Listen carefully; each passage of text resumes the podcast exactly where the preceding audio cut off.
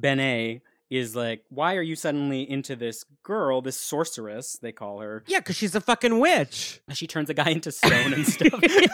and if you're Bennet and you're a crusader, you're literally like a warrior of the church, or were until recently. Yeah. You're just like, that's a witch. That's a witch, yeah. Why is my boyfriend cavorting with a witch? X-Men, X-Men. In the 21st century, evil mutants led by Magneto aim to destroy the world. The only hope is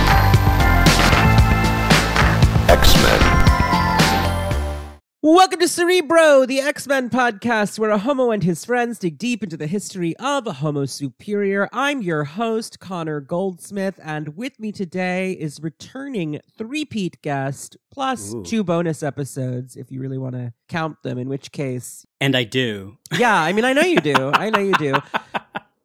Anthony Oliveira, the only Marvel writer with whom I have shared a bed and annoyed him with my little rickety Ooh. fan thing that I brought with me to Canada. Oh yes, the fan thing. I love that everyone else is like, oh, doctorate in whatever, Marvel writer. And I'm like, he takes a dick like nobody's business. We used to fuck.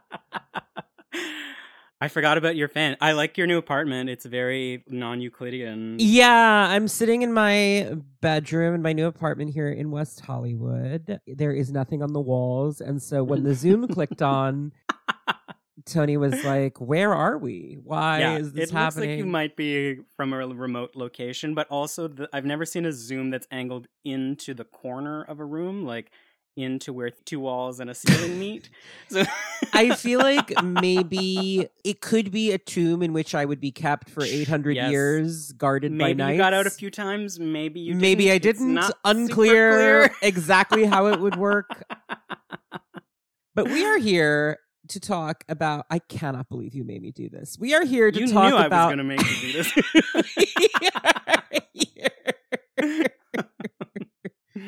to talk about Bennet du Paris, Woo! Exodus, a 90s villain Benny P. who truly um before I started this show, I could not have told you a blessed thing about this character Yeah. besides Are that you feeling any more is now? pink and from olden times and has Uh-huh. big epaulets. Yeah. How you feeling now? When you called him Benny P, I was like, "Ba ba ba Benny and the epaulets," because that's sort of you know he would hate that. he would hate that.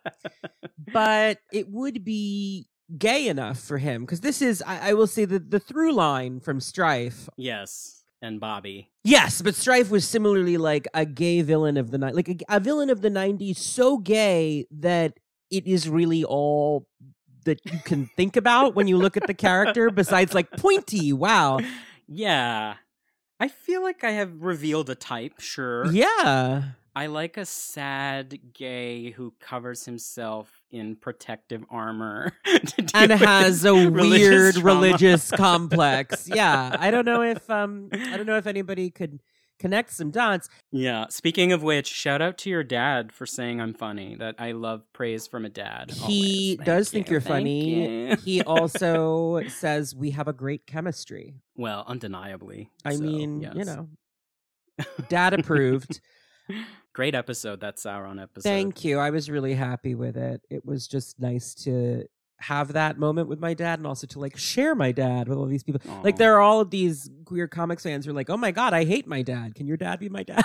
I was like, "Well, I may have cried a few times. I've never heard uh, the the "I'm proud of you" moment was a lot for me. Let me just say, it was a lot for me live on the air. I was not this will inform the podcast today. Actually, our discussion of Bennet du Paris issues. yeah. Well, I'm sure you're going to make my dad very proud in this episode, Anthony. All I want. That's all I want. So, if you're a new, uh, a newer fan and you haven't heard of this weird guy, he is magenta. Sometimes Uh-huh, more of like a which we'll probably have to talk about. yeah. Sometimes sort of a burgundy color. Like he just can't Uh-huh. really decide what color his skin's supposed to be. But it's an unusual. The real problem is that when he was introduced, it was still classic coloring. So he was the same magenta as all the Native American characters. Right. In fact, Warpath comments on it. He's like, "I hate to hit you because you look like an Indian or whatever." Yeah. Yeah. But then, as coloring changed over the course of the 90s, and the Native American and other indigenous characters like Richter got regular skin tones that were not from a Crayola box. Right. And we're not designed for that awful paper from the 90s. Right. Right, Like, that's right. the other thing is like those colors were hitting a cream colored, more absorbent paper. Yeah, well, and, before now- that, they were hitting newsprint. So that's the thing about yeah. reprinting and digital coloring and whatnot, which is a side conversation we can get into sometime. But yeah, he has the bright magenta skin tone of a Forge or a Dani Moonstar or a Warpath. Mhm. Or Richter before Richter was white mysteriously in the 90s for a while. But Right. that's another digression. The point is, once they all started having like human skin colors that might be like a little more tan or a little more reddish Yeah. or whatever, Yeah. he continued to be pink. So Right. it clearly Yeah. is like, oh, that's just his deal. And well, it's doubly weird because we'll get to this. But I mean, I assumed it was like how Warren's blue. I thought it was an Yes, apocalypse thing, but exactly, then in that's the what I was about weird. Black Knight flashback He's always story, been- he's always been pink. and he's also from France in the 12th century. From Paris, hence the name. Yes, yeah. Okay. Well, oh, what are we doing? Are we doing this chronologically or in print order? I Because think we that's- probably want to do it in print order because that seems that's how I do the character file and that's Right. how I so that's how I've been approaching the story when I was Uh-huh. going back to try and read because here is truly I could not apart from his name and an action figure I had from Toy Biz and some trading cards I truly could not have told you anything about this character before which is wild because he is fully one of the council members, right? Like, Right. he is established to be incredibly important to the history of mutant kind and the Krakoan nation in general. Right, except that he's not. He like he he is in universe. Like it, it totally makes sense that he's on the Yeah. council. But then, honestly, when I was like, "All right, we got to do this. We're gonna do the Exodus episode," I was like, "Okay." and by the way, the joke in an early episode was that I was like, when I do get to Exodus in like episode fifty-seven or whatever, and I gotta say, we're pretty close. This is episode sixty-one. I was like, "All right, we got to do the Exodus episode." I remember Fatal Attractions. yeah. An amazing all-time story. I'm glad I'm making you read the 90s because I had read that. Like, you know, you're not. I, I'm not reading that for the Sure. first time. but you would think that they never happened listening to your podcast. Uh, well, okay, okay, okay. I disagree. Actually, I think I talk a lot about the early '90s, and then I skip over the late '90s Yes, because I just can't be bothered with onslaught, which right. you will also force me to do at some yes, point. definitely another pointy boy. I need to get the omnibus first. They're reprinting that next yeah, year. Yeah. So, read Fatal Attractions. Certainly, though, never read like Siege of Wundagore. yeah, I've read it and I don't know if I've read it. this guy is so weird. So he pops up. Basically, there's a whole thing with Fabian Cortez, which we've gone over on the show before, where the Mhm. acolytes come to Magneto. But it turns out Fabian Cortez is just like a liar who doesn't care about anything and is part of little shithead. God bless. yeah, the upstarts game and just wants to kill everybody for points. So Mhm. in the vacuum created by the loss of Fabian Cortez, a new leader emerges for the acolytes, Right. and his name is Exodus, and he wears how to describe like he wears like a gothic cathedral on his back. Like he's got like Yeah. these flying buttresses. He's got these huge shoulder wings. He looks kind of like a Final Fantasy villain. Yes. Yeah, this is I mean, I remember with great clarity the exact moment I saw Exodus for the first time because it was in X-Men Unlimited number 2, Uh huh. which I read to pieces. Like I don't think there's a comic on earth I've read quite so many times because and I only know this now retroactively, but its function was to retcon Magneto's history such that he could be repositioned as a villain for the 90s because Claremont was out the door and Marvel wanted to have him back on the board as like a classic gnashing villain in his iconic look raging battle against the X-Men, right? Like Yeah, it was like let's bring back that, which of course is not the Magneto anybody likes, really. but, Right. you know, what are you gonna do? But so to do that, they retconned his history because they were very aware that they were villainizing one of their most prominent crypto Jewish characters, right? Like Mhm. Claremont actually didn't get well, he eventually got all the way there, but he never actually said that he, the character was Jewish, It's right? It's implied, of course, implied meant to be understood. Yeah. Like at the um, memorial. at the Holocaust Memorial, Yeah, exactly. obviously, when he and Kitty are at the memorial, yes, it's like very clear. But also during Mutant Massacre, he says, The horrors of my youth, only this time visited upon mutants rather than the Jews. So, Right, like, you could right. interpret that as, like, temporally speaking, it was Right, his youth. But I think yeah. what we're supposed to take away Of is course. my yeah. youth as a Jew at that time, you know? And of course, that was Claremont's intent, but Marvel editorial was like, well, if he's going to be this evil guy again, we need to fix that. And they did what was pretty common in the 90s, which was demonize Romani people Romani instead. people, right? Yeah. instead. The Eric Lehnsherr identity that's Exactly. invented is presented as Romani the way that his wife, the mother of the Scarlet Witch and Quicksilver, we're not going to get into it, was. I mean, I guess we'll have to get into it because it's all the Siege of Wonder. Like, this is the real problem with that Wow, retcon. how much there is to say about this? There's not a ton to say about it, but. But that's Quicksilver's solo book. Like, yeah, almost everything that's ever been consequential about Quicksilver in particular as a character is related to his status as Magneto's son. yeah, which is he- heavy duty for Exodus, right? Like, Because Exodus is furious that Quicksilver's daughter is not a mutant because he sees that as an abomination against Magneto, who he worships as a god. and that his two children have, at this point, two children. We know we're in a quantum state where Magneto has as many Yes. as four and as few as none. Yes, Magneto is point, Magneto kids. has up to five children, as few as two children. One of them's been dead since the 40s. The Yeah. question is, where are the others at, and do they exist? Right, Schrodinger's babies. Yes, but at this point, Exodus is anyway. We haven't even got. To We haven't yet, even gotten like, to this. Exodus's contempt for these kids is that they're such poor heirs to his Right. legacy. Right, and like they're such poor heirs that Quicksilver didn't even have a mutant daughter. He's like, this Yeah. is Magneto's granddaughter. I'm gonna kill her. So he spends a lot of time trying to murder a child. That's really right. He, Exodus's does, big. he does go after a lot of kids. he really Which- loves a kid murder. Now, to be fair, he is a crusader from the 12th century. yes, and he is also a '90s gay written by straight people. So mm-hmm. preying on children is kind of a thing. Yeah. It sure is. Anyway, X Men Unlimited 2 is like nominally narrated by Gabrielle Haller, and it's like the retcon of Magneto's history and the Eric identity Right. that became, because of the movies, the identity a lot of people, including you,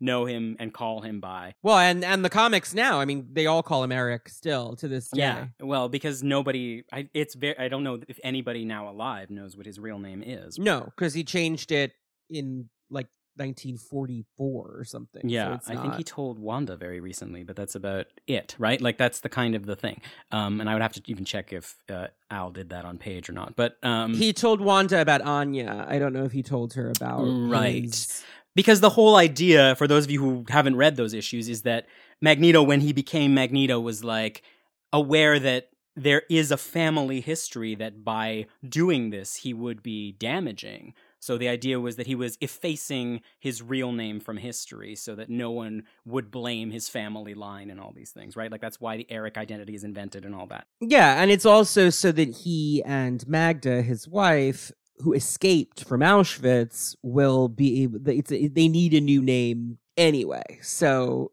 it's complicated. right but it's like anyway all of that is a retcon of a retcon And it gets retconned again in the future, so don't stress about Yeah. it too much. But um, anyway, X Men Unlimited is a great comic because it's it's anyway it's a story of a man trying to kill Magneto because of what Magneto did in the past doesn't matter. But during it, there's these scenes of the um the then Brotherhood, the Brotherhood that you've talked about before when Sauron killed Cannonball. They're on their way on a boat to a rendezvous in the middle of the ocean. I love this Florida scene. Keys. So good. One of my favorite scenes because the lineup is Toad, Blob, um, Pyro Pyro, and Fantasia. and Fantasia, who I just checked, and sh- I don't think she quite does. She quite have a. I believe she technically has a Zaladane, but it is tight. It's tight. it's a tight. tight, tight, tight Zal. It's a tight Zal. Which is a shame because she rules. She's great. We haven't seen her since M Day when she was one of the only characters who could remember the reality warp. Right. She has a problem conceptually because she has magnet powers. So it's like Mm. it's hard to justify bringing her back because everyone's going to be like, you already have Polaris. Like, she's more about harmonization. She's more about fields than Polaris is. But she's cool. She's an astrophysicist. In the issue, she's fully in a bikini. in a bikini, sunglasses. in sunglasses, reading a book called Astrophysics. yeah, which is thick as a doorstop. She's completely unrecognizable here too, though, because it turns out that as Fantasia, she wears like a spooky white. like a clown wig. Wig. Yeah, like a shake and go. it's like not just a, it's like it's very uh it has like a big bird kind of texture to yeah. it like yeah, it's very feathery. Yeah, it's like very that's it's like a feathery perm but then you Yeah. see I hope it's stitched into the mask so she can at least get it off. just like whip it all really off at once yeah I was tweeting about how it's like Barbara Gordon, the Yvonne Craig, like yes 60s. yes where the wig Yeah. is part of it because she really is now just reclining. it looks like val cooper honestly yeah. So she has two problems, right? She's just like generic blonde until she's in costume. she's just like a hot blonde in a ponytail Mm. the costume is great though she's got like she floats around she looks like she has no limbs she's just like a spooky yeah. ghost She has like a spooky. She actually looks like a banshee, right? Like Yeah. She has like a Yeah. Also, she's great because she hates everyone on the Brotherhood. She hates them. because she's so much smarter than them. Well, it's Toad's Brotherhood, which sucks. It's the Liefeld Sucks, Brotherhood. yeah. It's the like the worst iteration of the Brotherhood, except Yeah, for her. Toad she's is a fully gross like creep. To her Toad is time. disgusting in this era. Yeah. It's like he murders Tanya. He's like, I mean, I frankly, you just have to ignore this period of Toad's Mhm, he publication history because it doesn't track yeah. with the rest of anything. But anyway, they're on a rendezvous in the middle of the ocean to meet somebody who has summoned them. And I remember as a kid being like fully taken aback by the appearance of this character, Exodus, who, as you said, it looks like his outfit is crazy. But what matters to me, and I think looking back on it, what is striking about it is that it's beautiful. Like the point of it is to be beautiful, right? Like it is unusually, especially in the 90s, it is a man who is not dressing to look like this ultra mask figure. It is this person who is attempting something like, I mean, it is a draggy kind of look, but it's like a white cape, those beautiful epaulettes, those those gorgeous Chanel boots, right? He is wearing the Chanel boots. I loved when you uh when you posted the pics for like to Oh. solicit questions and someone someone replied those boots whorish love that for him because they, are, are, so horrid. they go up to mid thigh Yeah, they have like gold, like uh, like jewelry on them. yeah right? like embellishments on the knees yeah, he has a little bit of braiding in his hair. anklet booties yeah his He hair is a little dead like, one earring. yeah and his hair is sort of like long and flowing in that very 90s way yeah, and he says to them like he strongly implies or says Magneto is back. Right. This is right the Fatal Attractions arc plays a weird game where it's like Magneto was nominally dead at the end of Claremont's tenure in like X Men Three, and now it's two years later. it seemed like Fabian Cortez had killed him, but yes. now he's when back. Uh, Asteroid M Yeah. crashed into Earth, right? And he says like he he says something very amazing. He like delivers this very magisterial speech about how they're building a new world and some people are invited and it turns out the only one invited is Fantasia. Is Fantasia. He's like, she can come. No, I am here for Eileen only. Because he's French, by the way. We need He to stress. French. He's medieval French. Yeah, I don't know what that sounds like. So he's just going to Yeah. be French French to me. But You But gotta mix some Chaucer in there. Juan the Prail with his short Yes, sota, the go. Dracht of March hath pierced into the rota and battered every vein. oh, nice. Oh, that was the opening. Very Ein nice. switch liqueur. Yeah, I know, I know it. I know my Ah. 18 lines of Chaucer. Does that turn you on, Tony? that I like a, I like a I like a Chaucer. Yeah, I mean, obviously, I'm in love with this character, so and I love hearing that. So that makes me actually.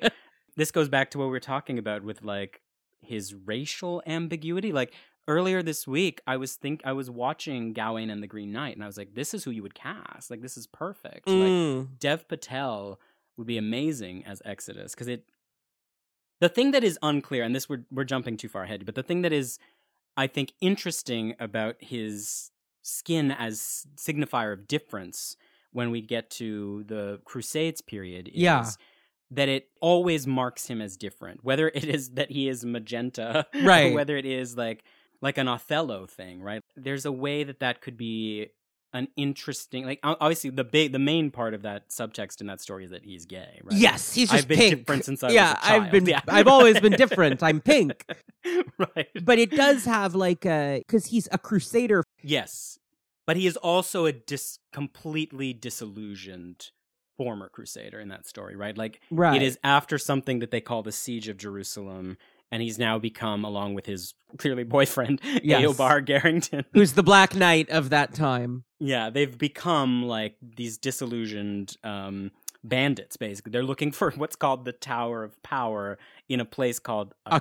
Akkaba. Yeah, the cool thing about Exodus is like this series of disillusionments in his life, right? Like he constantly seems to be looking for something to believe in. Well, he wants to be the faithful, but he can't ever find God. I mean, what's interesting about him, the name, honestly, is that he's like always leaving. He's always wandering the Yeah, he's just like, Yeah. well, time to go because this didn't work out. Time to go. I need to leave. I must leave now. Exodus, Bennet de Paris. Oh, chérie, he says to Eobar, we must find the Tower of Power. He's really cute in that story, isn't he? Like the Jim Cheung art, and he's Yeah. like really like he's got like a rakish, like renegade kind of quality until Eobar breaks his heart. and then it's like, well, yes. fuck you, and then fuck apocalypse, and then he gets put to sleep. Yeah, I feel like Apocalypse has a history of just preying on these men who maybe just needed a little push toward becoming gay supervillains, and then they do, Yes. you know? yeah.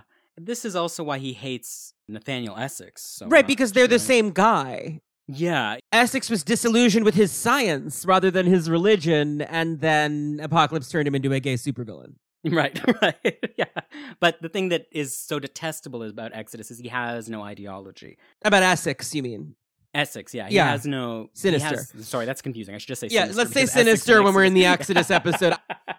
I call him Essex a lot also, but let's call him Sinister while we're talking about Exodus. I want to go back when we get a chance to the fatal attraction stuff. But yeah, okay, so let's just should we just talk about his origin since we've like introduced Yeah, let's do it. So this is a retcon that happens a couple years after he's introduced. We get this Black Knight and Sersi story. That's Dane Mhm. Whitman and Gemma Chan. For those of you, Kit who Harington have watched- himself. Kit Yeah. Harington himself, and Gemma Chan as Sersi the Eternal. But back in the day, in the '90s, when Dane was blonde and Sersi was white, so they're Mhm. just different people now, which is fine. Although interesting in this story, she is her darkness is remarked upon several times. It right? is, yeah. because she's Greek. Right. I mean, she's not. She's a space alien, but right, right. there's. right. Yes, yes, yes. So anyway, it's a story about them because in the 90s they were really trying to make those characters happen. Marvel, I think, saw the success of Gambit and Rogue and decided they would try to do it again on the Avengers. So Sersi literally just wears. I mean, there was an action figure at one point, I think, that was just a repainted. The repaint Rogue. the yeah, the punchy that, yeah, like, because she wears the little bomber. Yeah, Yeah. it's the same little bomber jacket over a leotard kind of thing. She just has cleavage that Rogue doesn't have because Rogue's trying to cover her skin, Right. obviously. And then Dane is also wearing a bomber jacket over his like you know armor pieces in the way that Gambit's wearing a trench coat over his armor pieces. It's a lot like the Thunderstrike design. On, Yeah. um, on Thor. Yeah, The vibe is very much there. Sersi's the fiery one, and Dane is like a swashbuckler, and it's the whole attempt to make this thing happen that unfortunately just no one cares about. until Eternals two next year. Well, we'll see. I mean, yeah. listen, maybe they can. I mean, those are those are actors people care about. It's very possible that these someone could care about these characters. I mean, it was fun to imagine while I was reading this issue. Like, yeah, I would, I would fall in love with Kit Harington and like throw away my soul and sell it to Apocalypse to get revenge when he started hooking up. with when he starts girl. hooking up Yeah. with Gemma Chan, yeah, I'd be pissed. That's a relatable experience. We've all kind of We've all been there. That's what I like about Exodus. Is Yeah. like he's a specific kind of like jilted sad boy gay, where it's like Mhm. Something terrible happened. He never got over it. I've wandered Eurasia with this guy who I'm in love with, and suddenly he's into girls. When did that happen? Yeah, it's actually the other person he would have a lot to talk to about if they ever had a conversation is Richter. Because Yeah. Richter went through a similar, like, I'm disillusioned. I got dumped by this boy. Let me talk to Apocalypse. you know? anyway, so there are two crusaders. In a later Mike Carey story, we are given the title that he is Bennet Grand Duc du Paris. That's kind of a crazy title if you know anything about French Renaissance. Like, you would never have a Duke of Paris because it's too dangerous. He would immediately become the Crown Prince, which actually the County of Paris did eventually fold into the crown. Like, County Paris is a character in Romeo and Juliet, right? Like, that's like a title you can have. But if he's a duke, that means he's very close to the crown. Yes, to the line Like, of that's a- succession. So yeah, that's that's like if you're ever writing fanfic of like medieval times or whatever, you should probably look at how high up a rank is. the duke is as high as you can get without being the king. Like sometimes like the doge of like Venice, like that's like basically the king. Anyway, that's his title that we see him get knighted with, which is wild. yeah. I'm gonna. I assume that's just kind of an. Sure. That's an error. I think, but it's think yeah, about. sure. he goes to serve in something called the Siege of Jerusalem, and then a year later, they're just kind of they've clearly just stopped fighting and are wandering around looting, which a lot of Crusaders did. Right, like the text is actually pretty good about being like About criticizing the people, right? Crusades. Yeah, no, it's not presenting the Crusades as like what a great thing. Yeah, and it's clearly again like as a character who is I think an icon of disillusionment. Like that's that's one of his first ones, right? Is like, oh, this is not I went to fight a holy war and now I'm just a bandit. You know. exactly. But they're looking for this tower of power to answer the call uh, that he feels in himself since he was a child, that he's been different ever since he was a kid. And he and Eobar Garrington have been at it a while. And the real spanner in the works is that Sersi has just, in some kind of weird, this is not an Avengers podcast. This is not an Avengers podcast. She's trying to make them true loves, which is she keeps calling the Gan Josin. I'm sure that's the first time any human alive has said that out loud. Oh, the but- Gan Josin is this whole. It's basically Imzadi from Star Trek: The Next Yes, Generation, exactly. which is.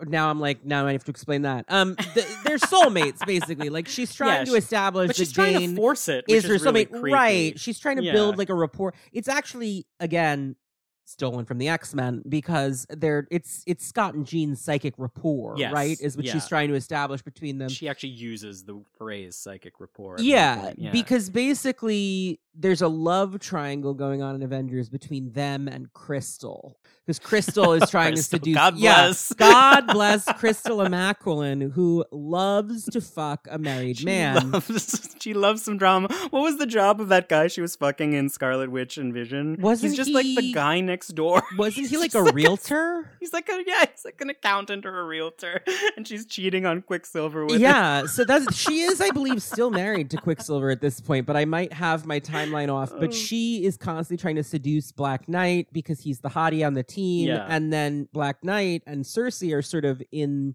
a will they, won't they? We love each other, but no, we mustn't, or whatever superhero romance.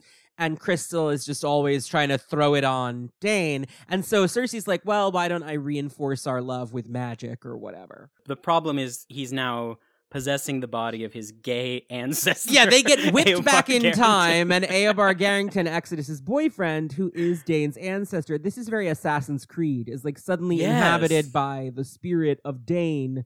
They they owe them a check. Yeah, Yeah, yeah. absolutely. Yeah. so and as a consequence, Bennet is like, why are you suddenly into this girl, this sorceress? They call her. Yeah, because she's a fucking witch. She turns a guy into stone and stuff. and if you're Bennet and you're a crusader, you're literally like a warrior of the church, or were until recently. Yeah. You're just like, that's a witch. That's a witch. Yeah. Why is my boyfriend cavorting with a witch? Oh my god, the witch has cast a spell on my boyfriend. Obviously. So he's heartbroken. He wanders into the desert by himself. He fights like a weird cockroach monster. Yeah, unclear. Don't worry about it. By Apocalypse, he beats it. His psionic powers finally manifest. He eradicates this cockroach, and then Apocalypse shows up looking. The design is great. It's like super Egyptian Mhm. Apocalypse. This is like an arc that was happening a lot in the 90s that disappeared eventually. It comes off the end of X-Cutioner Song that Apocalypse goes to sleep for a long time. He goes into torpor like Vampire the Yeah, Masquerade yeah, and like is like hedgehog, in yeah. yeah, you know. and he wakes up, and whenever he wakes up, like after a century or whatever, he knows he has enough sense to realize he doesn't know what the fuck is going on. So he always like finds this person who will be like his emissary in this age, right? He gets a Renfield, basically. Like he goes Exactly, to. yeah, I'm sorry that I just keep way to think throwing out it. like other references to explain, but No, that's exactly right. I like to keep the listeners on their toes. I hope they now have like six Google tabs open. Like, what the fuck is he talking about? Apocalypse like makes immortal super beings Yeah. so that he has someone to help him out because he needs to reacclimate to wherever he just woke up in. Exactly. So like Warren was one. Warren Worthington. Yeah. Uh, Nathaniel Essex is his Victorian one. Yes. Right. Like Mr. Sinister is created as a way for him to navigate. Like, what the fuck are you talking about? I don't know the science of evolution. I just like Right. theorized it myself. Right. Like, and in the Renaissance, which is the language they use in this text, at the dawn of the Renaissance, Because it's the real beginning. yeah, it's a very early date for it, but I like an early date for the Renaissance. He picks Bennet du Paris. He picks this person that to him represents. Oh, I. the Uh, by the way, I didn't because I only introduced you as uh, someone I've fucked. I forgot the part where you are a PhD in Renaissance literature. I am. That's why I was so turned on when you started busting out the. No, I know, honey. I know, and that's why. I mean, you think I just pull out Canterbury Tales for a giggle? You've been studying. I actually I have known that since college because it was drilled into our head. We had to learn the eight, the first eighteen lines.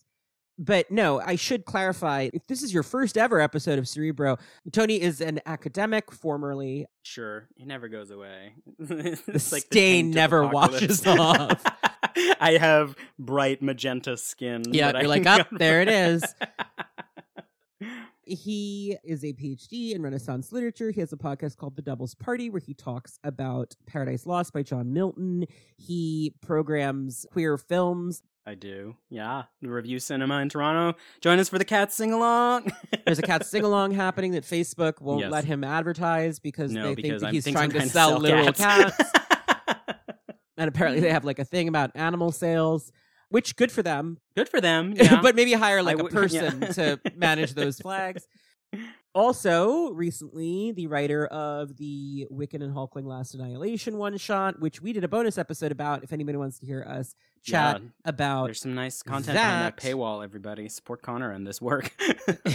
Thank you, darling. So anyway, that's um that's Baxter. So yes, we're early in the Renaissance. yeah, the 12th century is an early date. Like a better date is indeed like Chaucer-ish. Chaucer is like a good.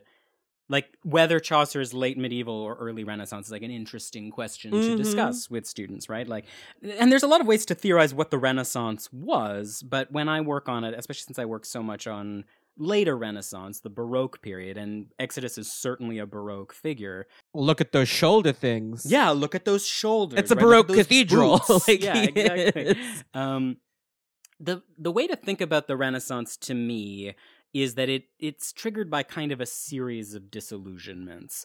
Um, one of the easiest ways to separate history is generally when people start to separate it themselves. And at the beginning of the Renaissance, people started to think about the fact that something was changing. Erasmus famously says, Immortal God, what a light I do see dawning, right? I wish that I could grow young again. So that he could experience what he was seeing happening in poetry, Right. like um, Petrarch and stuff like that, right? But one way I think about what the Renaissance is, and especially in thinking about Exodus, is it is about a series of disillusionments. It is about realizing the church is not the faultless entity it has claimed to be, right? Like the shock of the Protestant Reformation sort of makes people realize that authority is not actually instilled in this one place as we thought it was. Um, atomism is one of the ways the Renaissance triggers its kind of disillusion, right? Like there's these things called atoms that really troubles the idea of a resurrection in a Christian sense. Suddenly, Augustine's a little fucked up. Yeah, exactly. Copernicanism, and the other one is, of course, the quote unquote new worlds, right? Like the existence of places and specifically populations who have endured centuries without. Again, this is all very Christianized, which is what the Renaissance is. The idea of like They didn't salvation. know the salvation. They've been out there for hundreds of years, and we didn't know they were there. And right, yeah. Exactly, yeah. And the Crusades is often pointed to as kind of the trigger point, the naked grab for power of it makes sort of is one of the contributing factors to something like the Protestant Reformation, right? And Apocalypse sees this coming, and he needs someone to be the guide for him as this new age starts. He calls him Exodus because he will lead him from one age to the other. That's in the text, that's explicit. And it's worth noting for people who don't know this, the word apocalypse is now used in common parlance to mean the end of the world, but that's not actually what it means. What apocalypse No. means is revelation. Literally an unveiling. Yeah, it's the unveiling apocalyptein. Hmm. Mm. Now I'm pulling out the classics. Actually, the word calypso. Calypso, the veiled one, yeah. Yeah. to go back to the Odyssey. So, yes, it's pulling the veil back, and the Apocalypse of John is the book of Revelation, which is about the end of the world. So, it's become shorthand for that. But the reference, what Apocalypse actually means, is not dissimilar, actually, to Destiny Yes. or to Moira, as it happens Mhm. but it's more about an understanding of what will come to pass. Apocalypse is someone who heralds the future. He is here always to lead mutant kind to its next stage of evolution. Exodus, meanwhile, is the book about Moses getting the Jews out of Egypt and into the desert to find the promised land. So, this biblical parallelism to these characters, this works. For me, my problem Mm. with Exodus is always that just like he doesn't do anything. Sure, yeah. and I mean, the story we're talking about is 40 pages. Like, it would be nice to expand this quite a bit. His internalized, he's not really, he's not the internalized figure in this text. It, it, the, the protagonists are Eobar slash Dane and Sersi, right? Right. Um, and we keep panning over to see the corruption of Exodus as he's like this broken-hearted gay boy is being tricked by this ancient evil into becoming his harbinger. Exactly. it's very I mean, people were like, huh, this apocalypse and Richter plot. And I'm like, yes, exactly, yes. Whatever you think is going on, yes. But also, you should go back and read a story about Apocalypse and Exodus from back in the Yeah. 90s because it's not dissimilar. This is a thing he does. And the seduction of it is, I mean, the promise of power is what he uses in this case, and what he used on Richter, right? Right. Like, and is using even after his Even disappearance. without his presence. the thing that's interesting is that in both cases, it's more the power to be someone who would be loved, right? yeah, I mean, you used the word Renfield earlier, and it's very close to, To that. that. Like, it is the promise of like, oh, that thing you've been looking for all your life. I'm that. thing. I'm that thing. Yeah, and I The- can let fill me show you you who with you it. deserve to be. Yeah, Yeah. the consequence of this is that he's he's then pitted in a very apocalypse and not a subtle man uh pitted immediately against Eobar and Sersi right Like, Yes. he puts them into like a This is your test. You must fight your best friend and this witch. yes we should note that the text keeps calling them best friends yeah they were roommates. yeah they're roommates they're tent mates yeah and then Eobar slash Dane because they're sharing a body in a weird horrible way that is again Sersi just fully kills this gay guy to replace him with She does. He just dies. he just dies. We see his soul float away. Like just. I like that. I will say, like, whenever I tried to dip into 90s Avengers, it was purely because I thought Sersi was fun because she was so nasty. She was She just like a mean, nasty character. And I loved that. And the idea, I mean, when you think about it, the idea of a love triangle, because it's not like there's with Sersi and Crystal, Hmm. there's no good girl in that. They're both trying to. Yeah, Like, it's not Betty and Veronica, right? it's it's two two Veronicas. Veronicas, but like really bad Veronicas. Because I'm a I'm a I'm a Veronica partisan, obviously, but yeah, they, these are like they're both kind of Cheryl Blossom. I was gonna say they're. It's more like two Cheryls, which is dire situation for any man to find himself in. Uh, it is interesting, like, and now I'm thinking about it in terms of vampirism because it is kind of. I mean, she's a sorceress. She's a witch, right? Like that is what the text is telling us. She's an immortal sorceress. Yeah. Anyway, there's a face off in this, like, you know, Apocalypse loves a crucible moment. He Yes. loves, like, fight. Fight! uh, He likes to sit on like a Shao Kahn throne and be like, round one. yeah. Oh, Shao Kahn. I love, a, again, there's another pointy boy a pointy, hot S and M. Have you played the new one? Eleven. No, no, I'm waiting. I behind. will have to show you what they've done with Shao Kahn in that because it oh. is. Oh. I used to always put in the cheat code to play as him in number three. I just don't know who on the design team is just feeding the gays. I think maybe they Yeah. just know that Mortal Kombat has a lot of gay fans because it does. Yep. But all of the women are looking snatched, and Shao Kahn looks so hot. It's Kano also just looks now. oh my god, Kano is like that is that is a filth pig. Yeah, Kano. he just looks like a model That- from I've Raging seen that guy at Stallion now. Yeah, that guy is- exactly. yeah. he looks like a Tim Tales, and I'm not mad about it. I'm just saying Sure. it's very, it's very Yeah. funny. God bless. God Yeah, bless. yeah. Anyway, so this Mortal Kombat, we which is just about. as gay, but not as. Uh, Oh, they're fighting. Yes. Yeah, and they're then fighting. Eobar and Dane, the Eobar Dane, they're like a fusion, a gestalt. And he's like, "Who are you going to pick? The this guy or the person who has always loved you?" And like he throws. By the way, he also inflicts with the ebony blade a bunch of slashes. the slashy things on Exodus's Exodus's head, which are still there in the present. Yeah, which those that's what those are. When you see Exodus with those marks on his head, which he no longer seems to have, but mostly because no one knew what the fuck they were. Yeah, like, because it was people never. thought they were eyebrows. Like some artists make them.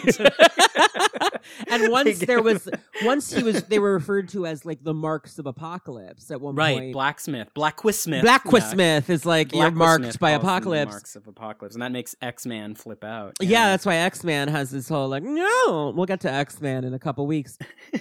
the uh, is that not a funny Christmas episode? I was torn on which one should be That's the Christmas perfect. episode, but I thought X Man really. happy Happy Advent. By the way, this is a perfect time for Exodus. Yes, it is. Shag Urim Samak. Is that how you say Happy Hanukkah? I think so. Uh, No? just Hanukkah Sameach or Chag Sameach. Oh, okay, all right. Yeah, ha- happy, happy. Thank you. It's over, but it's fine. What did you Right. get me?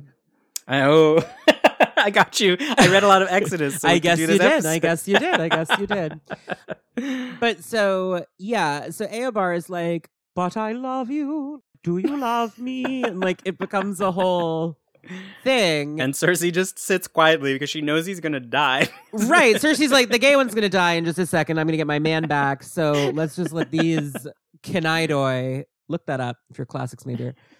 It means wide ass. Whoa! Yeah. It, One more time. Kinaido. Kinaidos. So Kinaido would be two. It's ancient Greek for faggot. Flies directly in the face of all Foucault's bullshit. I'm just putting it out there. They had a word for Mm. it. Anyway, so point is, Sersi's seen this song and dance before in ancient No. Athens. She's just sitting around like, all right, come on, let's do this. Oh, the brothers in arms. Got it. Okay. You Mhm, guys need to have a mhm, moment. Sorry. Oops, didn't know that when I when I killed you to give my boyfriend a new body in this time period. He's Oops. hot. Like good for her. She makes Yeah. a smart call. Like Sure a- a does. Jim. I love a Jim Cheung hottie. Right. Like yeah, if you're going to obliterate hair. the soul of a gay man and put your straight boyfriend in his body, pick. that's a great pick. Yeah. I do kind of miss that Exodus's flowing hair has disappeared. It looks like he's ironing it these days. Like he used to have a bit more of a wave to it. Mhm. That's kind of gone. Although Larraz is giving it back a little. Yeah, lately he's had kind of like a fresh blowout a little bit, Yeah, which I don't yeah, mind. Exactly. He's got the Aniston. Um, but I mean, I feel like on Krakoa you probably got like some real solid hairdressers going on because oh like yeah. There's probably a hair Surely that's a mutant, mutant who makes it grow, and then like Look what. By the way, look at this like pinhead like tennis ball that some heterosexual cut into my hair. Isn't this awful? I wasn't gonna say anything because I It's adore you, but it's hate uh, look what the heterosexuals have done look, to Michael. Michael, look. it's it's not. I mean, it could be it could be considerably worse, but it is Yeah. not your best hair ever. No, I'm mad about it. That's why I've been growing the beard. Uh, anyway, sorry, digression. a, hetero- a homosexual dies. So uh, yes, a homosexual dies. Exodus is sad, but Exodus also realizes I shan't serve this false god that would pit me against my boyfriend, and turns on Apocalypse. Yeah, and Apocalypse puts him to sleep. So like a Apocalypse is like, "All right." Throws a blanket over his bird cage, and he Yeah. falls asleep. yeah, he puts his little hawk mask on. Yeah. Where'd you go? Um, Where's Apocalypse? Where is he? And this is the thing that sometimes is not right in some like Exodus gives a lot of speeches about living for centuries, but near as the canon says, he He's lived for like 35 years total. 800 Yeah. And actually, in some early issues, his youth is the thing everyone keeps talking about. it's a Ganymede thing. Like he's like the yeah, beautiful boy. exactly. Well, he's his cup. This is what he is. He's right? like- Magneto's cupbearer. It's he's like Magneto's a whole, cupbearer. He's, thing. yeah, he's Ganymede. He's, which is why Xavier is so mad he wipes Magneto's mind. And then Exodus proceeds to like sponge bath Magneto on Avalon I for know. months. I know. And talk he to him. Send, he keeps sending the other acolytes out of the room, and Scanner's like, what's the "What's subtext happening?" of Fatal Attractions basically is that Charles is pissed that Magneto went to the Swiss Alps and dug up some ancient twink from a stasis chamber. Which, by the way, is a scene we have never seen. No. as far as I can tell, Also, why did Apocalypse put him in Switzerland? it's a very good question. And why did Eobar's ancestors proceed to guard his like ex boyfriend's body for eight hundred years? Yeah, I mean, well, you know, that's that's love, baby. That's so. the yeah, that's medieval love, exactly. That's like how it goes. Like anyway, so he sleeps until the present when somehow at some point Magneto woke him up. Uh, before the events of Fatal Attraction, and it's Magneto, they just tell you not to worry about it. It's truly just truly like we, we'll get to this someday, and they never have. So you know, Except that everyone keeps screaming. Like Fabian Cortez is like, "Don't trust that guy. You don't know the secret of what he really is." And everybody's like, "I "Well, what is he?" Homosexual. I think he's just a faggot in a cape. It does seem like there's going to be a reveal. It has a similar vibe to all of the external stuff that was also Yeah. happening in the 90s, where it's like these ancient mutants. exactly. you know, I love Selene. I love Apocalypse. I think those characters are great. I actually, I think Candra is fun even, but I think the more of them you add, the less special it gets. So I didn't mind that this was not literally like I'm hundreds and hundreds of years old. It was more like I'm a time travel guy. Right. But it is inconsistent because it seems like sometimes writers were maybe not aware that he Well, hadn't I mean, been active. you and I are maybe one of five people who, Who have read that comic. care at all, right?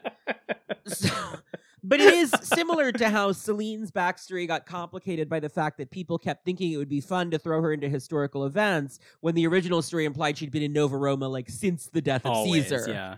But to be honest, it always lets you like. I like the idea that he keeps getting put back like a little poppin' fresh at the end of. he Exactly. keeps getting put back in that because it's implied by the X Man story that like he keeps having to go back. He's kind of like Apocalypse now, where it's like Right, he he's has become like Apocalypse. He has to go Yeah. into torpor and recover and sleep and be served by minions, which is what Apocalypse is all about. And the implication might therefore be that characters like Sinister might also have dormancy periods. Like, although it's hard to tell, Sinister keeps fucking with himself, is the other thing. Right. He keeps accelerating his own stuff, but also think about how he dies at the end of Inferno and then comes back without much explanation. right. And then it's like, yeah, fuck you. Yeah, and he's got who like, I love that scene. And of, you could now explain that as clones because he has Mhm. he does that. But you also could just assume that Sinister Prime got skeletonized at the end of Inferno and then just like had Arclight or somebody put him on a slab and he slept for a couple months Yeah, and got better. Lazarus chamber. Yeah. Yeah. Exactly. Yeah, he does seem to also he he does after the fall of Avalon go into the the Swiss Alp tomb again. So it's a thing he can do. I'm going home. I'm going to take a nap. He's just gooning out at the bathhouse for a bit. yeah, it's exactly. It's just so weird that it's the Swiss Alps. That feels so random. I guess it's to place him somewhere in Europe, right? Like, Right. It's a way to it's a way to Frankenstein monster him, right? Like he's up there to be found. You can like walk up a thing. Yeah, I guess it's just so it's so removed from the Crusader backstory that you're just kind of like, huh? Like, what was the point of having him go yeah. all the way to Akkaba if he's not in the temple at Akkaba? Yeah. It's a good question. But you know, whatever. Come to think of it, I guess the spoiler, but it does have kind of a midnight massy thing. Yeah, yeah, yeah, like yeah. A vampire who sleeps in a tomb until somebody wakes him up. Anyway, that all takes us to the beginning of Fatal Attractions, where he tries to recruit Eileen Harsaw, aka Fantasia. He's around for a couple years before we get this gay backstory, but we wanted to give it to you because it's fun. It yeah. bonkers. And then he functions as Magneto's harbinger. He is like the voice of God, right? Like he kind of has a Metatron. He has a Herald of yeah. Galactus kind of vibe. Like he shows up to be like, Magneto's doing this thing. Yeah. And he underlines like what a piece of shit Fabian Cortez was. Right. It like this is fine. It's kind of Magneto's first like worthy servant, you know? Like, Yeah. And first honest servant. That's the thing I really admire about this character is he's like he truly believes himself to be I mean, he's written as like a crazy lunatic sometimes, but when he's written well, he is a person of integrity. He says at one point to Xavier, the only two things I fear is losing my honor and dying with my work unfinished, which I think is like that's why I like him on the council. That's why I love that scene in Inferno 2. We're really teleporting ahead here, but like That's fine. He also teleports around a lot, so That's I think yes. it's form and content. which is important because he's the ferryman, right? Like he takes people up to Avalon. But he says when she's trying to elect Destiny onto the council, he's like, I can't be bribed. I can't be bought. right. I serve the pleasure of my people. So you have to convince me that destiny on this council is the most important thing. Well, he doesn't know it's destiny because that's how Right. that's how Mystique convinces You have to convince me that what you want is the most important thing for our species. And Raven's like, guess what, bitch? It's destiny. It's he's like, destiny. yep, He's got like, you're in. Because there's nothing a Christian mystic of the 13th century loves like a fucking oracle. More than a prophet. Yeah, he's chasing the Destiny Diaries for like 10 years of publication history because he's lost. He, is, he has Exodus, right? Yeah. He's lost in the desert. He's like, He's do we get looking for tablets. he wants stuff. He wants to know what the fuck is going on. He's trying to have his Moses moment. Um, He never gets to. And I do think that's kind of his tragedy is that like he always wants there to be a moment where he comes down out of the mountain and is like, I have communed with the truth. everything. finally. And we all, have Something real. it Yeah. never, ever happens. Christianity let him down. Eobar let him down. Eobar let him down. Apocalypse, Apocalypse let him down. down. Magneto lets Magneto him down. lets him down. Xavier really lets him down. Xavier, Holocaust in between, really lets him down. Holocaust really lets him down. And then Xavier, you know, I mean, I do think that if something is called Holocaust, you're sort of asking yeah, for it. to be fair, he didn't know. That's true, but like he, it was like a creepy radioactive skull man. It was like, why do you want to wake this up? There's Yeah, really a- a no. creepy. Yes, we're jumping. Yeah, we're so jumping Fatal ahead, Attractions but happens, let's, which let's, like, fatal attractions happens. Let's let's try to contextualize for them what that story is The a thing little to remember about '90s stories is they're more about a vibe than a and the vibe of Fatal Attractions is really good, I think. Fatal Attraction, so it's been two years since Magneto's last appearance.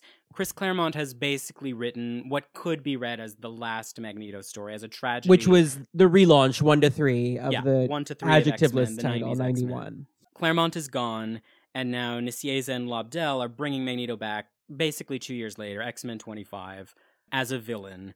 But the kind of villain he is is very interesting now. He is, in fact, it is not really actually legible as much different than Krakoa. He's like, I am building a place in space called Avalon. Mutants will be safe there. Leave us the fuck alone. That's Yeah. literally, that's literally all he It wants. really shows how politics, minority politics, have evolved over the last thirty years. That here, that is monstrous. yeah, almost unquestioned as a bad thing, right? Yeah, it's like you built a gay bar, but I want to go to your gay bar. Right. How Like, dare you not want to live you? in harmony with these people who fucking hate you? Exactly. I don't Yeah. trust that space station. yeah, and it's like a the other thing that has happened is in the two years Magneto has been absent slash recovering slash not around. Um, the X-Cutioner Song has happened. Go listen to the Go listen to our strife episode. And the legacy virus is now raging across the planet, which, as we've talked about, is a very inelegant but sometimes useful metaphor for the AIDS crisis. One of the things, actually, that I think is interesting about Exodus and his weird religious trappings thing is you can think of him as like having taken the vow, right? Like he's Mhm. a gay man who is absenting himself. Right. He's like culture. chaste because I am Exactly. religious now. Yeah. He has Yeah. like an ex gay vibe, but like not. yeah, Not in the way of like I'm going to marry a woman, but in the way of like I've entered the priesthood so that I won't be tempted by my sinning urges. Yeah, exactly. He has a kind of, and the whole Avalon story is about this. It's like the, we will wait this out. We will wait. At, we will have our own space. It Avalon is actually it's basically an asteroid M, but it's also Graymalkin's Cable's weird spaceship. We talked about this in the cable episode. Yeah. And Xavier keeps complaining that it's all stolen Shi'ar technology from when he was at the mansion. Like, fuck you. You went Fuck off you. to fuck your Fuck bird lady. you. You went off to fuck your bird lady. Not just any bird lady, the queen of the bird ladies. Yeah. And then and you left you me in left charge. me in I- A bunch of kids died, and I used some of the technology. Yeah, get Like, over it. You. Yeah. that's my stuff. 50% Charles, common law. the thing though, to go back to the AIDS crisis legacy Exodus's gay angst thing here for a second, I think it's very notable that when he touches down with the Brotherhood Oh yes, we didn't talk to about try this, and yeah. get Fantasia to come with him, I would have brought you, Pyro. he says like Toad and the Blob are Toad too fucking stupid. sucks. They Yeah. suck. We're not interested. Which that must Blob hurt. is also being a misogynist pig throughout this scene. Yeah. This is a bad era for Blob. and Pyro, who is in his full, like again, Hawaiian shirt, Paul Lynde mode. Pyro used to be gay. I'm a Pyro used to be gay truther. Pyro still is gay, in my opinion. But he says quite rightly, "What about me? What about me? What about me? I obviously am. I'm great. Like I'm smart." I'm a novelist. Like, you know. And Exodus says the most horrible thing, which is, "You would have been invited had you not become tainted." you have been tainted, so you cannot come to Avalon. And Pyro's like, "What the What the fuck does that mean?" mean?" Tainted, and then they all go back to Jimmy Buffett's.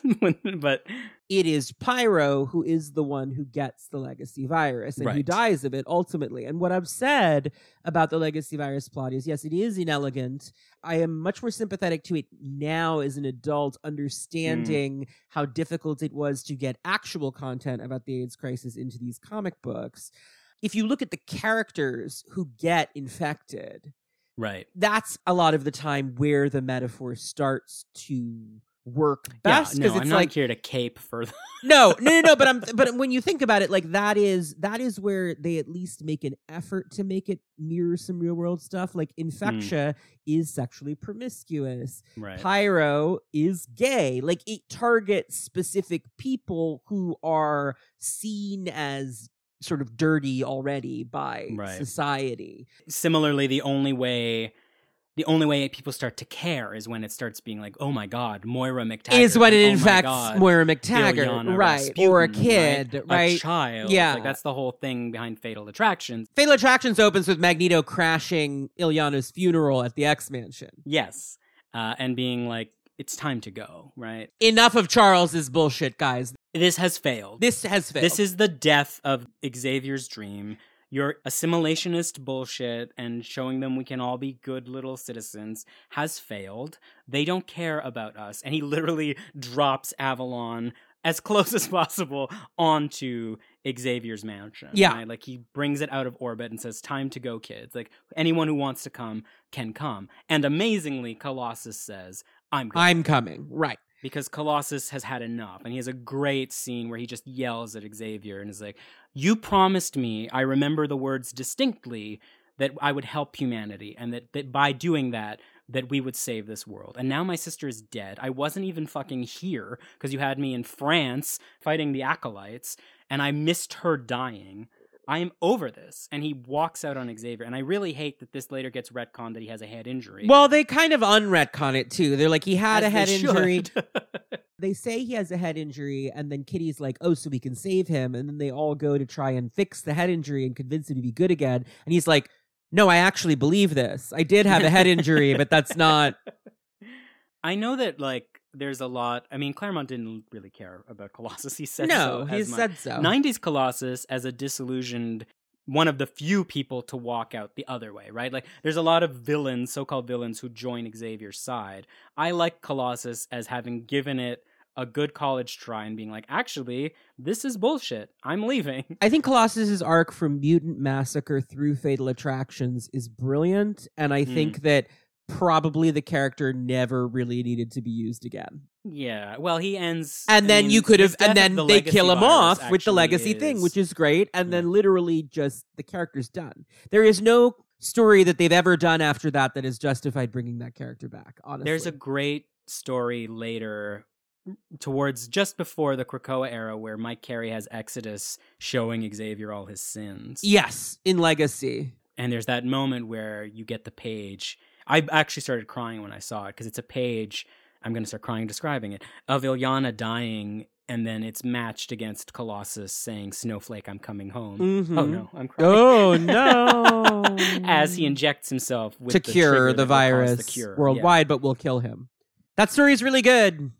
It's a really good the 90s like this story where he becomes a faithful disciple of Magneto just as Magneto is spoilers destroyed by Charles Xavier Yeah. in an ugly disgusting jealous fit and then he's stuck with Exodus who's also like I don't know what the fuck to do.